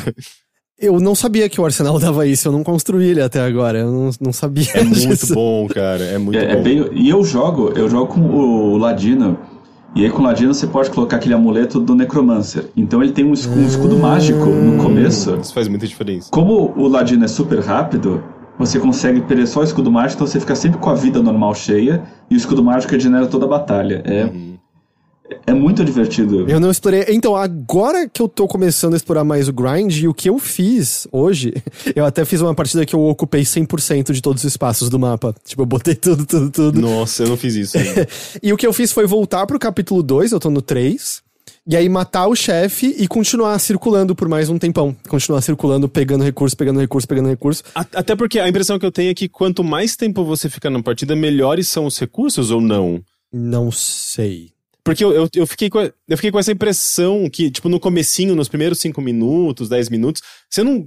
Você consegue lá os recursos e tudo mais, mas eu não sei, a impressão que eu tenho é que você ganha coisas menos valiosas. Não sei se, se, eu, se eu tô certo. É que assim, alguns itens eles requerem condições muito especiais, eles só dropam de alguns monstros. Então, por exemplo, é, é que, é que eu não sei se eu posso dar spoiler. Não é spoiler, é que assim. Vou só falar assim vagamente. O vampiro tem um jeito de você dar um level up no vampiro, no, no monstro em si. Sim, que é um inferno na Terra esse, esse level Sim. up dele. E aí, esse e não só nele, mas em outro monstro também, tipo, você dá o level up da mesma forma. E eles dropam. É o único jeito de você conseguir um recurso que você precisa para construir o, o laboratório de alquimia. Hum. Então, você só vai conseguir fazer isso se você montar o tabuleiro inteiro para você conseguir fazer com que tipo as pecinhas estejam certas pro seu vampiro subir de nível e ele dropar esse item. Caramba, eu, eu que eu, aí eu acho eu, que eu é, jamais ia saber, porque eu nem sei, eu nem sabia que, que o vampiro subia de, de nível. Então, é que é um item bem específico que só acontece numa situação bem específica, que aí eu acho que é o maior problema do jogo é que assim, ele tem muitas possibilidades de onde, vamos dizer, no final de cada loop, só que os primeiros três minutos, as primeiras voltas são sempre muito iguais. É, não, faz, não acontece nada. Velocidade, é, e aquela velocidade 2x, cara, que não é nada. Podia ter um, um tipo, pouquinho um, mais, né? Podia ter um pouquinho. É, dá um, um 5x, uma coisa assim, pra eu poder fazer aquele loop rapidão, porque você liga o jogo, ele mata, tipo. É tipo, vamos dizer, dois minutos só ele matando gosminha e você trocando equipamento, sabe? Eu vou passar um café. É, que, é, que é o momento que eu justamente eu, eu deixo ele ligado, vou trabalhar um pouquinho. Daí eu dou uma olhada, mexo uma coisinha ou outra, volto a trabalhar, e assim, virou para mim esse clicker. Só que daí tem sido cada vez mais comum eu esquecer o jogo lá, daí eu, quando eu vou ver, ou eu já perdi um monte de carta boa, ou, uh, tipo, já aconteceu algumas vezes lá, tipo, eu abri o jogo, você está morto. oh, droga, eu perdi tudo. Sabe, tipo, deixei o negócio rodando aqui 10 minutos à toa. Se bem que você fica com 30% dos recursos, mas mesmo assim. Eu acho até que essa parte é uma das mais divertidas, que é o, o experimentar e ver, tipo, ah, isso aqui com isso aqui reage aqui. Porque, por exemplo, eu tô com uma tática agora que eu tô conseguindo. Eu só preciso de uma run com sorte e eu vou matar o chefe do capítulo 3, tá ligado? Faltou uma, uma lasca. Era, era um evade que eu tinha, ou um crítico, eu, eu matava ele. E, e eu tô meio confortável, não tô levando montanha, porque eu não preciso de mais vida e danem-se as arapias. Eu só coloco uma segunda cidade se eu tenho carta para destruir a vila dos, dos goblins lá. Eu só coloco. Aliás, mentira, goblin é gerado com montanha. É a vila dos ladrões. É os bandidos. Os bandidos. Que quebram seus itens, filhos da mãe. Nossa, os goblins são muito apelões, cara. Os goblins me matam num segundo, eu odeio também. É, então, assim, eu tenho, eu tenho essas, essas táticas e tal. Mas isso leva você a descobrir menos coisas, porque eu não tô levando, mas, tipo, por exemplo, eu não consegui fazer nada interessante com o pântano até agora, mas eu acho que deve ter algo interessante a ser feito com o pântano. Tem, tem um combo dele, mas também vocês vão odiar. Ah, é, é com um Goblin também, ah, mas tá. assim. Putz, e o pântano ele, ele tira sua. Tudo que serve de cura que você usa no pântano, né? Vampirismo, poção, é, é o inverso, né? Então ele, ele faz o, ele tira a sua vida. É Inclusive eu me matei uma vez, assim. Foi uma coisa muito Porque tem aquele perk que você ganha as cartinhas de destruir e você cura 10% de vida. E eu pensei, pô, eu tô, tô pra morrer, então eu vou pegar esse perk, vou, vou destruir os itens da, do mapa, para eu chegar até o, até o campfire e poder voltar para a cidade com meus itens. Só que eu tava em cima do pântano. Então eu usei o item para me curar e me matou. E eu fiquei assim, peraí, o que, que aconteceu? eu não sabia até que funcionava tanto fora dele dessa maneira. Eu também não, eu descobri assim no pior jeito possível. E, e é isso eu acho que é tipo. Eu joguei. Eu joguei umas boas horas ao vivo. E foi muito legal porque tá todo mundo descobrindo o jogo, como você mencionou, o meta ainda tá bem aberto. Então era muito legal, assim, pessoas dando sugestões de, oh, junta esse com esse, ver o que acontece. Ou alguém falando assim, oh, eu acabei de juntar tal com tal, testa aí pra ver, pra ver o que acontece. Ou pessoas, tipo, o que, que será que esse atributo quer dizer exatamente? Porque alguns atributos, tipo, a primeira vez que você liga, você não fica exatamente claro o que eles querem dizer. Então, tava muito legal essa essa coisa de estar tá com a galera testando e vendo, tipo, ou, oh, que tática vocês acham que eu uso agora? Que cartas vocês acham que eu levo? O que, que eu faço para fazer isso aqui? Eu tô conversando direto com, com um amigo meu, assim, tipo, cara, o que, que é melhor pra eu pegar esse recurso daqui? Porque eu acho que é justamente o que você tá falando, que você precisa matar bichos cósmicos para poder pegar, que é, sim, é, sim. é, bem pouco que vende. Eu tô com uma, um cósmico cheio, tá ligado? O, o 10, eu tô aos poucos farmando ele. Mas, é, mas tá muito prazeroso, assim. Eu, eu acho até engraçado que essa tá, a, a, conversa tá sendo muito, assim, né? De comparar com crack, com cocaína, porque. Puta, a gente tá conversando aqui, a coisa que eu mais quero é ligar ele e jogar mais de novo, tá ligado? Eu quero jogar. Eu tenho que trabalhar. e porque ele, ele tem. É, eu, eu, nunca gosto muito da palavra viciante, mas ele tem muito essa coisa, tipo, mais uma vezinha. Mais uma vezinha, deixa eu só testar Ah, mas essa. Não, não existe outra palavra pra, de, pra definir esse jogo. Sim. Eu também, tipo, não gosto de ficar usando a palavra uh, vício em videogame, porque vício é um negócio que, tipo, não é muito bom, na verdade. Só que esse, esse, jogo, ele, ele é um dos jogos mais viciantes que eu já joguei. Assim, eu nunca, eu nunca fiquei na minha vida. Eu lembro que uh, Roller Coaster Tycoon, eu, eu, eu lembro de de passar, assim, tipo, horas seguidas e brigar com a minha irmã, porque a gente queria jogar os dois super viciados, assim, sabe? Os craqueirinhos no, de Roller Coaster Tycoon. E, e, e mesmo, sei lá, Skyrim, que eu lembro que eu jogava por muitas horas, eu não conseguia passar, tipo, o dia inteiro jogando. E ontem eu fiquei olho jogando esse jogo, sabe? tipo, foi, foi ontem não, na, na, na, no domingo. Eu, eu lembro que eu, quando eu percebi que eu tinha ficado, sei lá, umas 8 horas seguidas jogando esse jogo, eu. E assim, eu já, eu já, já não conseguia entender direito a, a, tela do jogo, sabe? Eu ficava, ficava, nossa, vampirismo, 50% de não sei o que, mais 10% de dano. Sabe, de, sabe quando começa a falhar, assim? Se você não consegue mais nem elaborar direito o, o, build do seu personagem, porque você já passou do limite. Eu falei, caralho, eu nunca fiz isso, preciso, isso não tá sendo saudável. Pare nesse momento, assim. Tanto é que foi a hora que eu cheguei no Twitter e falei, tipo, pai, tire, uh, afasta de mim esse Loop Hero. que, que, eu tive que fazer esse tweet na hora, que eu, tipo, realmente percebi que eu tava meio, meio obcecado com o jogo. E, e eu continuei depois, sabe? É, é, ele, ele é muito. Ele, ele realmente tem esse efeito, assim, muito forte de você querer jogar mais um pouquinho, porque você sempre vai percebendo uma coisa a mais, você vai tendo muitas recompensas. É, eu acho que Hades também tem muito disso, né? Eu, eu, eu, era um jogo que eu também tava lidando com esse, esse sentimento de uh, sabe, eu quero jogar mais um pouquinho. Porque o jogo ele te dá muita recompensa muito rápido, você tá avançando, é um jogo muito agradável, muito gostoso. E o Loop Hero, eu acho que ele é até mais intenso nisso, né? Porque você vai sacando, o feedback dele é muito instantâneo, é, as coisas progridem numa velocidade relativamente rápida, né? Embora você tenha que fazer esses grinds para você melhorar algumas coisas e ir percebendo outras coisas aos pouquinhos, né? Como eu falei, tipo, depois de 10 horas eu não tinha sacado muitas das mecânicas ainda. Mas é, é, eu acho que vício de, de, define bem, assim, embora seja uma palavra muito pouco, pouco adequada para alguns jogos. O meu único medo nele é que, assim, ele tem uma cara de ser um pouquinho. Você vive essa intensidade, vamos dizer assim, essa semana inteira. Semana que vem já a gente já vai estar tá, tipo, bom, então acabou, né? Tipo, a gente já zerou o jogo, é. já conhece as combinações, já sabe como funciona. Será que vai, vai acontecer isso? Eu, eu, eu tenho minhas dúvidas. Porque assim, ele, ele foca muito no grind. Então, assim, é. você tem muito sempre esse, esse foco de você juntar os itens para construir sua cidadezinha. Quando você tiver com sua cidadezinha, sabe? E você já tiver matado o último chefão, é assim. Você volta para quê, sabe? Ele não tem uma história interessante de personagem. A arte dos personagens é incrível.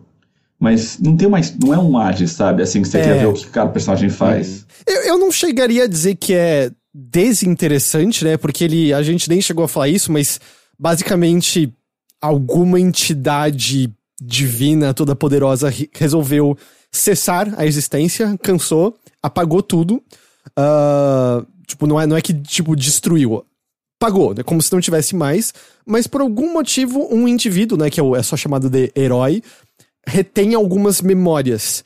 E as memórias dele fazem as memórias do mundo ressurgirem, né? Então, mas, na verdade, eu não sei pra onde vai, porque eu também não terminei, eu não sei se vai explorar muito mais, mas. né, Tanto que essa é desculpa de por que, que cada loop você começa a estar vazio. Porque enquanto ele caminha, as memórias dele de montanhas, de campos, de mansões, ah, etc., vão voltando, mas quando ele sai de perto, essas memórias se apagam novamente. E ele é um uma espécie de ponto fora da curva, por algum motivo. É, teve até um diálogo que eu não vou dizer que é o diálogo mais bem escrito do mundo, mas é um. Os chefes são meio que todos enviados dessa figura, desse deus, que é meio tipo, "Pô, você tem que morrer porque Deus quer que acabe tudo. E o questionamento dele é: tá, mas se essa figura é toda poderosa e quer acessar tudo. Por que, que eu posso ser um, um ponto rebelde diante disso? Por que, que eu não fui cessado também? Então, eu acho até que tem coisas legais e tem uma lore do mundo, porque não é exatamente a Terra, né? A primeira vez que se encontra um vampiro. é, vampiros não são criaturas malignas. Ele conversa com o vampiro e é tipo, ah, vampiros eram donos de fazendas e eles eram de boa, só que os vampiros estão sedentos, porque não tem mais sangue pra eles sugarem, então eles estão enlouquecidos. Eu acho até que tem coisas legais. Ah, por exemplo, uma coisa que eu não sei se vocês fizerem, eu recomendo. Joguem o capítulo 2 de novo e enfrentem o segundo chefe de novo.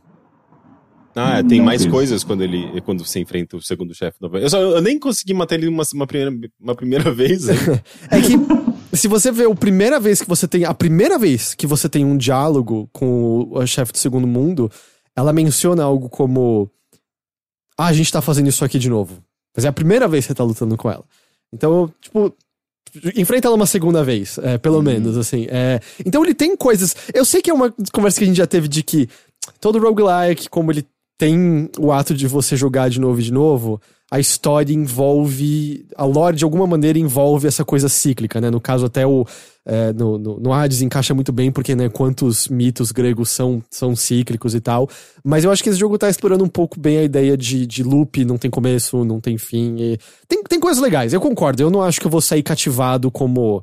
tipo, não acho que vai ter fanart no nível dos personagens de Hades, até porque o jogo não é horny como Hades é, né? Mas, mas eu não acho que é de todo mal. Eu acho que tem uma narrativa interessante até que amarrando os eventos que eu tô encontrando aqui, eu sinto. Não, assim, eu não, não, é- não é dizendo que ele é mau, de nenhuma forma. Inclusive, assim, é, você libera aquela enciclopédia no, no campo, que aí você pode gastar livrinho, que ele só serve só pra isso, só pra você liberar mais lore. E uns textos, tem uns textos lá que são bem interessantes, tipo. Lógico assim, como você falou, não é grande coisa assim, mas é, é bonitinho, encaixa na lore do negócio. É, mas. É só que, é realmente assim, como experiência, enquanto a gente tá jogando, vamos dizer, essa semana, talvez assim, esse mês, é uma experiência incrível. Agora eu acho assim, vamos dizer, se você pegar o legado dele, vai ser, acho que vai ser mais lembrado por ter criado o gênero e por ter essa arte maravilhosa do que por, vamos dizer, por ser um jogo que as pessoas daqui a, a 10 anos vão falar, nossa, vou rejogar aquele jogo, eu tô sempre rejogando ele, sabe? Sei. É, eu, eu entendo, assim. Eu, eu, na verdade, eu já. Eu não vou dizer que eu esgotei porque eu não terminei, eu vou continuar jogando. Mas assim, eu já, eu já cheguei no ponto, como eu falei, eu tô deixando ele de fundo. Pra mim, quase que virou um clicker. E eu tô trabalhando. Assim, na verdade, eu tô, eu tô fazendo muito mal as duas coisas. Tô jogando muito mal e tô trabalhando muito mal. É, inclusive, eu acho que tá virando um problema. Assim, a partir da manhã eu vou ter que tomar uma decisão. Ou eu jogo, ou eu trabalho. Se eu jogar, primeiro contato vai atrasar. E se eu trabalhar, eu vou ficar com vontade de jogar o jogo. Assim, é um grande dilema. Mas eu, eu preciso resolver isso. É, mas assim, é, eu, já, eu já meio que já tô, digamos, desvalorizando o jogo, justamente ao fazer isso. Porque assim, eu, eu acho que ele é um jogo que demanda tempo demais, assim, um tempo que eu, eu não quero ficar dedicando tanto tempo assim a esse jogo. Eu nunca fiz isso na minha vida. Eu nunca joguei um jogo uh, uh, em 24 horas. É, nunca joguei 24 horas de um jogo em tão pouco tempo, sabe? Eu lembro até que uma vez eu comentei, quando eu tava no colegial, assim, eu comentei com uma amiga, ah, eu joguei Shadowman, terminei o jogo com 24 horas de jogo. Ela falou, 24 horas? Você jogou por 24 horas? Eu falei, tipo, ah, calma, eu joguei durante uma semana inteira. Dela, ah, dela fez as contas e entendeu, ah, tipo, tá ok, sabe? É bastante, mas tá ok. Daí eu, eu, eu, eu, lembrei agora, né? Tipo, lembrei dessa história nesses dias, agora que eu percebi que eu tinha batido também essa, essa meta, só que eu tinha jogado, tipo, em dois dias. e daí eu, eu percebi o quão bizarro é isso, sabe? Tipo, eu nunca fiz isso na minha vida. E daí eu, eu tô. Eu, tô, eu sempre tenho esses dilemas com jogos muito viciantes, assim, porque não sei se é porque eu, eu, eu sou meio leniente demais a, a esse tipo de experiência e eu acabo deixando isso me prejudicar, mas é, eu já tô nesse ponto em que é, eu já tô me frustrando um pouco, sabe? Com o fato de que o jogo demanda tempo demais, ele, ele metade do jogo para mim é grind, sabe? Porque, tipo, ah, eu não tô conseguindo passar, eu acho que eu preciso melhorar alguma coisa, eu preciso é, dar algum upgrade, então eu preciso desses recursos. Então eu acabo dedicando bastante tempo nisso, e isso necessariamente não vai me, me, me permitir progredir, entre aspas, né? Porque isso, sempre... isso é uma crítica que eu sempre tenho com esses, vamos dizer, roguelikes modernos, ou roguelites, ou sei lá como você quer chamar, que assim, se você for nos antigos, assim, no, nos mais hardcore, você instala o jogo, você consegue jogar o jogo e zerar. Se você for muito bom, se souber as regras. Esse sistema que jogo como Rogue Legacy e esse jogo também, Hades também tem, de que você tem que fazendo o upgrade meta, assim, tipo, na base, para você ir se preparando, em alguns jogos eu acho muito legal, porque permite que jogadores não sejam tão bons assim se fortaleçam. Meio que nem Dark Souls você pode ir subindo de nível até você conseguir passar. Mas em um jogo como esse eu sinto muito que assim, se você não tiver o upgrade, você não passa. Uhum, sim. Então assim, você é obrigado, é um roguelike que você for obrigado a fazer farm para você chegar no ponto que você consegue passar. Sim. Que isso realmente isso e o fato de, você, de o, o farm demorar porque a velocidade é baixa, eu acho que são minhas grandes frustrações, porque assim, vamos dizer, eu tenho 14 horas de jogo, daria para ter cortado, vamos dizer, tipo, duas horas disso, que foi só, tipo, vendo meu carinha no comecinho dando aquelas voltas uhum. meio inúteis, sabe? Eu sinto que, tipo, pra... tudo isso dá pra ser remediado e, e eu nem, nem uh, não duvidaria que isso fosse adicionado numa atualização, que é o que você falou de botar mais opções de velocidade, é, já ajudaria. E eu acho que o jogo tutorializar um pouco mais no começo de, ou, oh, volta pra cidade, sabe? Volta pra cidade, não insiste em até o fim e morrer, porque, tipo, você quer às vezes... Você ah, vai perder. Vai, deixa eu mais um pouquinho, deixa eu ver se vai dar. E aí você dá uma merda, você entra, numa, entra no negócio, tem, tipo, três esqueletos e dois daquelas minhocas cuspindo de arco e flecha de longe, e tipo, ah, ok, eu perdi quase tudo. Nossa, é... teve, teve, uma vez que, que eu lembro que eu, eu determinei, assim, tipo, tá, agora eu vou voltar pra cidade, porque não vai dar mais não. Só que daí nessa volta pra cidade, bem do ladinho da minha cidade, assim, tinha, eu acho que não sei se era justamente uma casinha de Goblin. E eu falei, pronto, fodeu. Não, eu, não vou, eu, eu não, vai, não vou conseguir voltar, né? Tipo, vou tentar chegar o mais próximo possível, mas não é. Você tem que, tipo, passar esse tile, tem que estar tá no tile da, da sua cidade para você conseguir voltar com todos os recursos. Uhum. Eu fiquei nesse dilema, né? De será que eu tento enfrentar os, go os goblins uh, com um pouco de recursos que eu, que eu tenho para conseguir fazer voltar com 100% de recursos ou será que eu fujo com 60% de recurso? Né? Então é, é, legal, assim, esses dilemas. Eu lembro que eu fiquei uns dois minutos, assim, pensando, olhando, avaliando o que, que eu tinha, que, que eu posso podia... fazer, que cartas que eu, eu posso tenho. fazer. e é legal, eu, eu, gosto bastante desse, desse, tipo de situação. É, mas eu, eu, acho que tem essa questão de, da progressão ela ser muito diluída, né? Uma progressão diluída, assim, ao extremo e a conta gotas e a coisinha aí ser é, evoluindo aos pouquinhos. É, tem um lado positivo que você sempre tá, digamos, progredindo um pouquinho, você sempre sente que você ganha alguma coisa, você pode melhorar uma coisinha. É, então, sempre, você nunca tá jogando fora seu tempo, assim, tipo, sempre tem uma coisa que você vai levar. Não, e, e você tá se divertindo, certo? Você não tá jogando fora porque é prazeroso jogar o jogo. É, sim. Mas, mas teve momentos ali, justamente, quando eu, eu, eu, eu queria é, é, fazer alguma coisa na minha, na minha base, eu, não, eu tava com um objetivo, assim, eu não, tá, eu não tava necessariamente jogando para me divertir, eu tava ganhando para ganhar recursos, pra, pra, sabe, e melhorar a minha base. Henrique então, é tipo, gamer, ele não, se, ele não joga para se divertir que nem você, então, eu, isso eu aqui acho, era sério. casuais. Eu acho meio relativo o lance do, do, do, do divertir, assim, tem momentos mais divertidos e momentos menos. É, mas mas, mas enfim, tem esse lado positivo, né? Que eu acho que sempre você tem uma sensação de, de algum progresso. Mesmo quando você morre, você, pelo menos você fica com 30%. Mas mas é tão diluído, né? É tão espaçado, assim, que eu acho que tem essa, essa ideia de talvez dos desenvolvedores de quererem fazer um jogo meio infinito, um jogo muito gigantesco, um jogo que você vai poder jogar por dezenas e dezenas de horas, que você acaba tendo essa. Eu, pelo menos, tenho um pouco dessa sensação, assim, tipo, de que.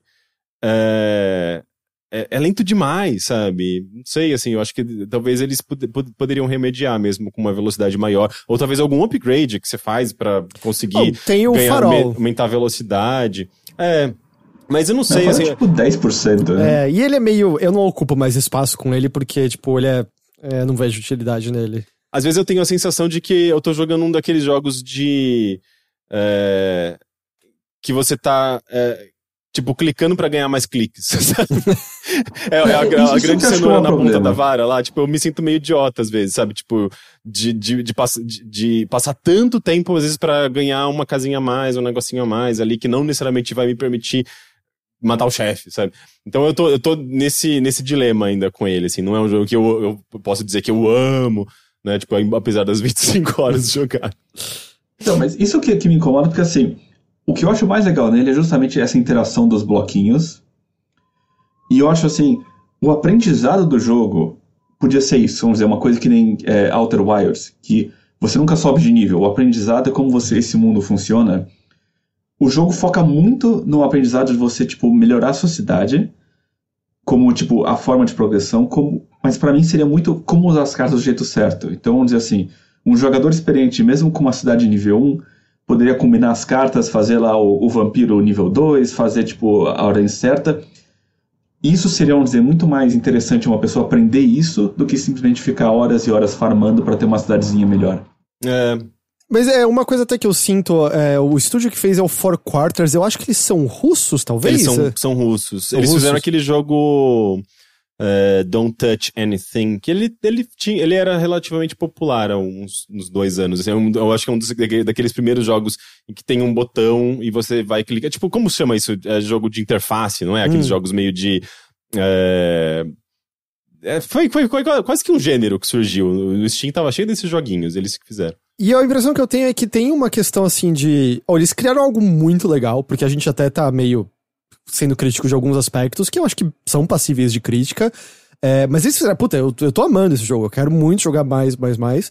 Mas acho que são aspectos que, de fato, assim, por exemplo, uma coisa que eu acho que remediaria, remediaria também a sensação é. Uh, talvez ter mais progressão na melhoria das casinhas da cidade, sabe? Tipo, o primeiro nível é um pouco mais barato, porque, tipo, a impressão que eu tive foi: teve casinhas que eu comprei nas primeiras, sei lá, 5 horas.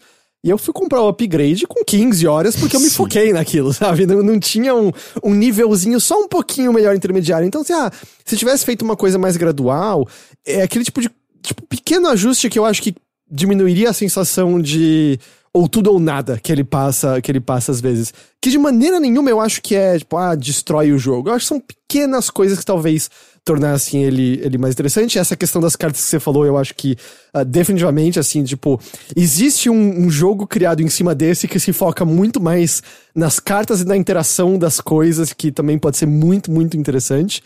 E é... eu me sinto mais só cruel que eu tô, eu tô jogando esse jogo adorando e pensando, cara, quando sair um jogo que só foca nas cartas, vai ser o máximo, sabe? Total, porque, tipo, é, é muito divertido ver ela se transformando. Até coisas pequenas, do tipo, ah, o, os prados, eles são, te dão mais um de vida quando passa o dia, mas se encosta em outra coisa, vira um campo florido e dá um pouquinho mais de vida. Tipo, ah, isso é legal. E é legal ver a tela cheia no, no final. É, é, é muito prazeroso. Muito, muito prazeroso mesmo, assim. Então, assim, claro, tem, tem como a ideia ir para cima, mas, putz, eu tô, eu tô muito feliz com esse jogo. Eu tô me divertindo demais com ele, assim, muito, muito. E é, o que você tava falando dele ser muito bonito, é, eu gosto muito de como ele tem vários pequenos detalhes, assim, quando você tá na tela de luta, eu demorei umas boas horas para perceber isso. Eu, eu fui perceber porque quando eu tava jogando ao vivo, alguém apontou para falar a verdade, que é onde está lutando é uma tela preta que remete a RPGs das antigas, a, ao primeiro Final Fantasy, a, a, a como eram esses jogos de, de, RPG dessa maneira. Mas se você olhar no topo do quadradinho onde está a sua luta, ele tem pequenos detalhes do ambiente no qual você está lutando. Então, se você está lutando no, bo no bosque, você vê um pouco da floresta. Se você está lutando com as casas ao fundo, você vê. Então, tem esses pequenos toques, assim, que eu acho tão ricos, assim, no, no visual dele. E ao mesmo tempo, eu acho que é muito chamativo também, assim, de é compreensível porque existem certos tropeços nele, assim, de hum, isso aqui podia ser um pouquinho melhor, isso aqui podia ser um pouquinho melhor. Que eu acho que volta que o Pepe falou ali mais cedo, de eles fizeram algo novo, e eu acho que uma coisa que exemplifica muito bem é que eu não me lembro de nenhum jogo que eu tenha jogado ao vivo que eu mais vi as pessoas comentarem eu não tô entendendo nada. Eu não tô entendendo nada como esse jogo funciona. Por favor, me explica. Porque outras coisas, sabe? Putz, você vê um cara terceira pessoa com uma espada. Putz, pode ser que a cadência é Dark Souls ou Devil May Cry, que são cadências diferentes. Mas você sabe como aquele jogo funciona, sabe? Você vê um jogo de plataforma e pode ser que ele tem uma mecânica, sei lá, tipo o. Não é The Passenger? Qual é o jogo que eu tô pensando? Do Ninjinha? O... Ah, The Messenger. The Messenger. Ele, ele tem a mecânica que você bate e pula no ar infinitamente. Mas mesmo assim, tipo, você saca qual é ali do jogo, Ah, sabe? Então, tá tudo construído em cima de coisas que já existem e já foram exploradas ah, ao limite, né? enquanto Loop Hero não, assim, é meio. Não é que os verbos são novos, mas a maneira como eles foram colocados ali é, é diferente do que a gente viu até então. Então, eu acho que até por conta disso é um pouco. É um pouco mais compreensível porque a gente olha pra certas coisas e fala. Puta, isso dava pra ser um pouquinho melhor, isso dava pra ser diferente. Puta, é um estúdio pequeno que se deparou com algo que é diferente de tudo, que as pessoas estão amando, e sem dúvida alguma, assim, vai, vai dar pra, pra avançar muito e muito, muito além, sem dúvida alguma, assim, mas eu tô curtindo muito o que tem, o que, o que é o Loop Hero, assim, muito, muito mesmo. Ah, eu também. Eu tô, tô- mas eu queria ver algumas atualizações, assim, pra ver o que, que eles vão fazer. Se eles vão equilibrar algumas coisas, se eles vão. é, Só não torna o jogo mais difícil, pelo amor de Deus. Já é difícil demais. É, Porque eu, eu tô gostando, mas eu tenho essa, essa- essas questões, assim, sabe? Tipo, de. E eu não sei se, se é uma coisa minha, né? Como eu falei, assim, tipo, esses jogos muito viciantes, eu sempre fico meio obcecado, daí eu vou lá e apago o jogo, sabe? é, meio, é meio droga, assim, pra mim, tipo, ter essa, essa coisa meio neuroquímica, assim. Daí, tipo, se eu apago o jogo, eu, eu não tenho mais acesso, é, daí, tipo, me, me livro, só que daí, tipo, rola, rola aquela abstinência, sabe? Eventualmente eu vou lá e instalo de novo. e assim, mas eu, tipo, eu, eu tenho casos, assim, tipo, com jogos realmente ruins, sabe? Tipo, Sega Heroes, aquele jogo é uma bosta. Ah, agora, esse jogo, é- ele é realmente bom, sabe? Ele é legitimamente bom, assim. Então, eu, eu, ah, eu, eu, eu, tô, eu tô curtindo, apesar da- dessas, dessa minha obsessão com o jogo. Eu vou tentar chegar num ponto, assim, tipo, de jogar, ter uma experiência mais saudável, sabe? Tipo, de jogá-lo fora do trabalho, tipo, no meu, no meu tempo. É que eu já vou fazer isso no tempo livre, né? De qualquer forma. Eu, tipo, eu, é, minha dificuldade é, tipo, não jogá-lo enquanto eu estiver trabalhando, né? É basicamente Sabe o que isso me lembra muito esse momento? É quando surgiram os roguelikes de carta. Que assim, é, o, o que ficou famoso foi aquele Slay Spire, que já era um jogo assim mais polido, assim, bem. Ele teve toda a época de Early Access. Mas o jogo que realmente assim lançou ele como conceito foi aquele Dream Quest, que não o console Dream Quest, mas assim, o jogo chama Dream Quest. Pra, começou para mobile e ele é muito parecido nesse sentido, porque assim, ele é um jogo extremamente complexo. Ele já pegou, tipo, to todas as mecânicas ele já acertou de primeira. Mas ele é um jogo extremamente difícil. Faz você perder muito tempo também. E aí ele virou um hit, principalmente entre desenvolvedores. Não foi um hit assim tanto entre jogadores. Mas aí a partir disso você já viu, tipo, essa explosão que a gente tem hoje no. Que todo dia sai um roguelike de carta novo, Sim. sabe? Então eu, eu, eu tô meio que nessa, assim, que os caras do Loop Hero acertaram muito mais já que o cara do Dream Quest quando ele lançou. Tipo, a apresentação já. Eu acho difícil que qualquer jogo depois disso vai superar a apresentação dele, a menos que seja, sei lá, tipo, o Loop Hero 2 feito pela mesma equipe. Mas nessa questão de mecânicas e coisa, eu, eu acho que vai ser um, um subgênero muito interessante. Eu quero ver um cliente falou focado nas cartas, na combinação. Ou Até o, o que falou logo no começo, esse negócio de ser autorama. Aham. Poxa, que, que da hora você ter o carrinho correndo, você bota, ah, vou botar uma arquibancada aqui da ponto, vou botar a corrida em Z, vou botar um pit stop, sabe? É tanta ideia que isso aí dá, é, é muito interessante ver. Por exemplo, um aspecto que eu acho que também dá pra ser explorado é você ter alguma autonomia na construção da estrada em si, pela qual você percorre.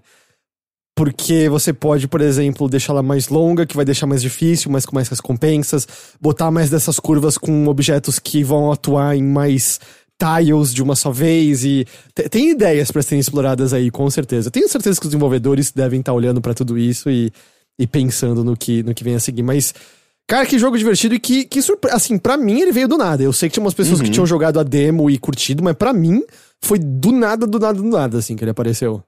Eu joguei a demo no, no festival do Steam. Foi assim, ó, tinha muita demo legal, mas ele foi disparado, assim, ó, a coisa mais interessante. Muita gente tava comentando também. É, mas realmente, assim, mesmo a demo foi assim, do nada, sabe? O, o, jogo, o que eu joguei na demo já era esse jogo, sabe? Não, não é que eles melhoraram, assim, era isso já. Tanto que é, o seu progresso da demo é carregado pro jogo final, é, não é? Sim, maravilhoso, me ajudou muito. é. Então, as, aquelas minhas 15 horas, na verdade, deve ser 20, 25 também. E eu acho que, que talvez seja o maior jogo a, a, a, trazer alguma estética assim, de computadores europeus, né? Tipo, como Amiga. É, eu acho que o Atari, o Atari ST, eu acho que era Atari ST o nome dele, é, também tinha Sim, muito Atari disso, né? Eles, eles tinham muitos jogos em comum.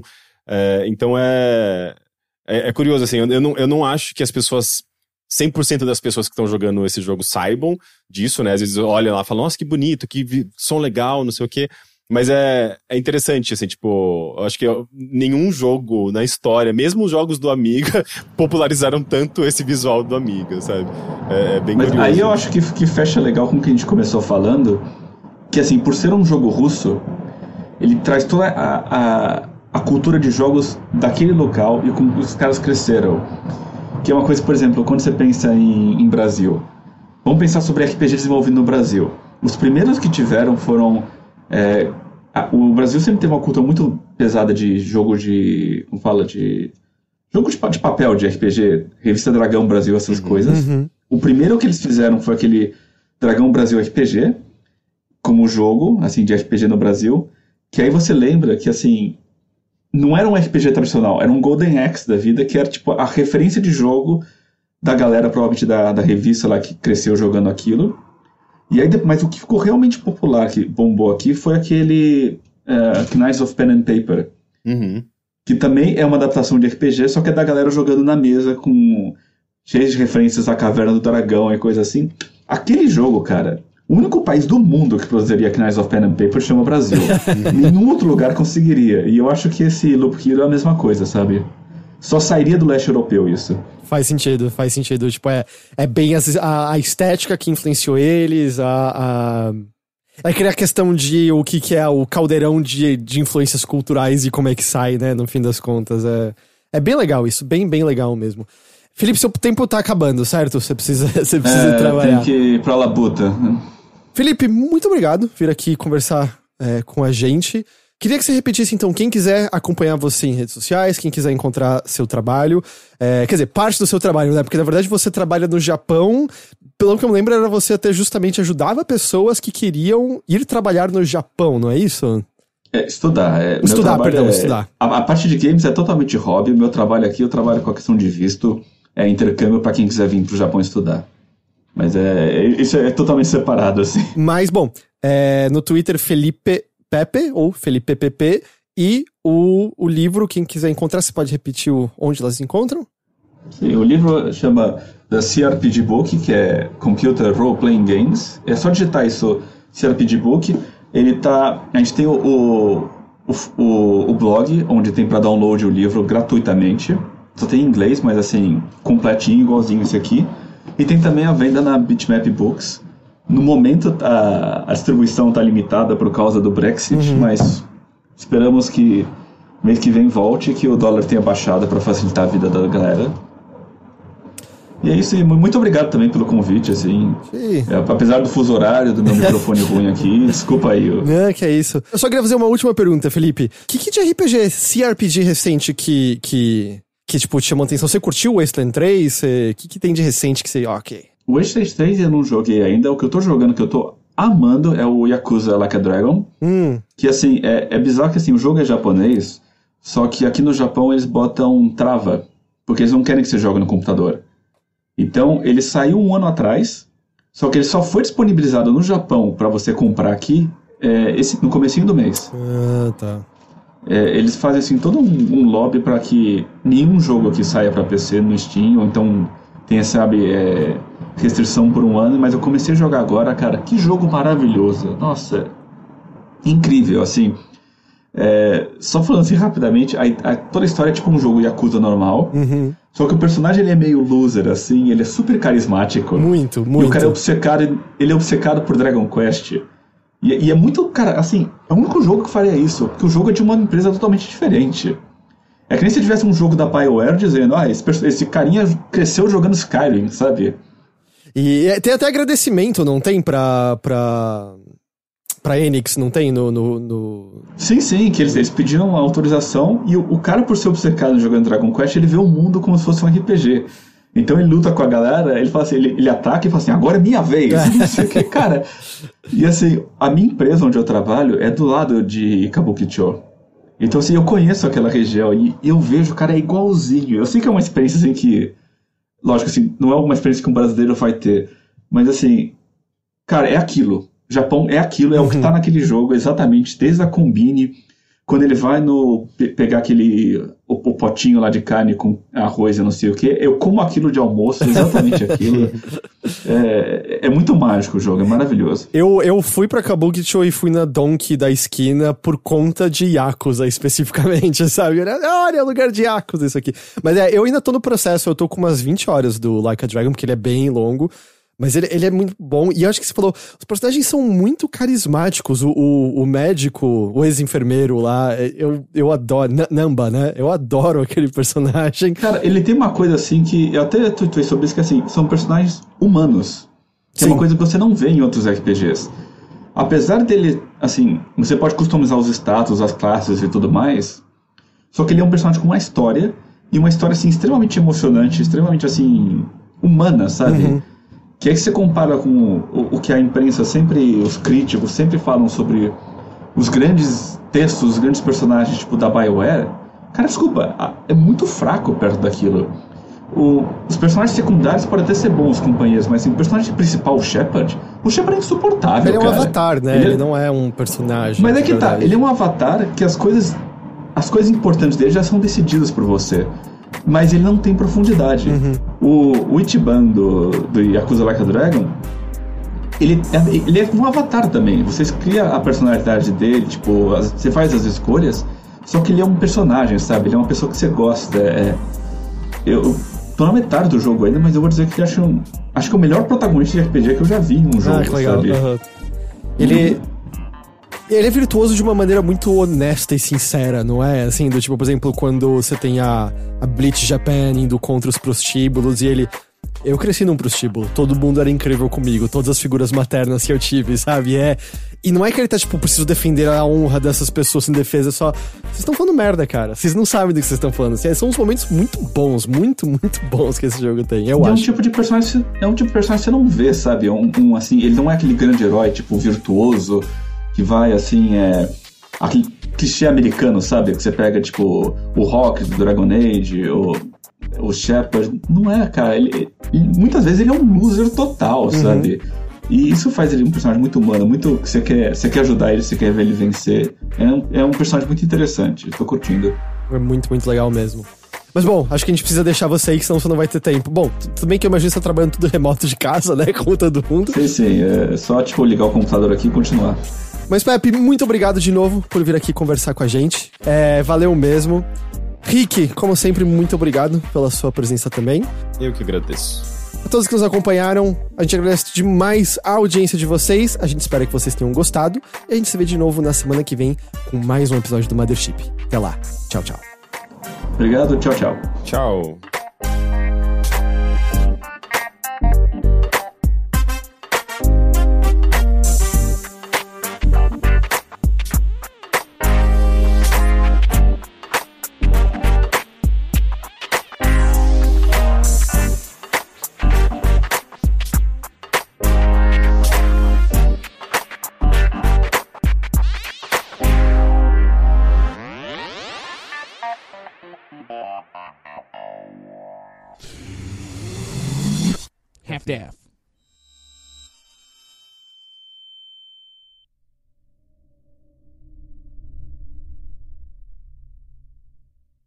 Este programa é uma produção da Half-Def em parceria com o Overloader. Produtor executivo é Gus Lanzetta, gerente de projeto é Lídia Roncone, gravação por Nicole Carça e Overloader e edição por mim, Heitor De Paula.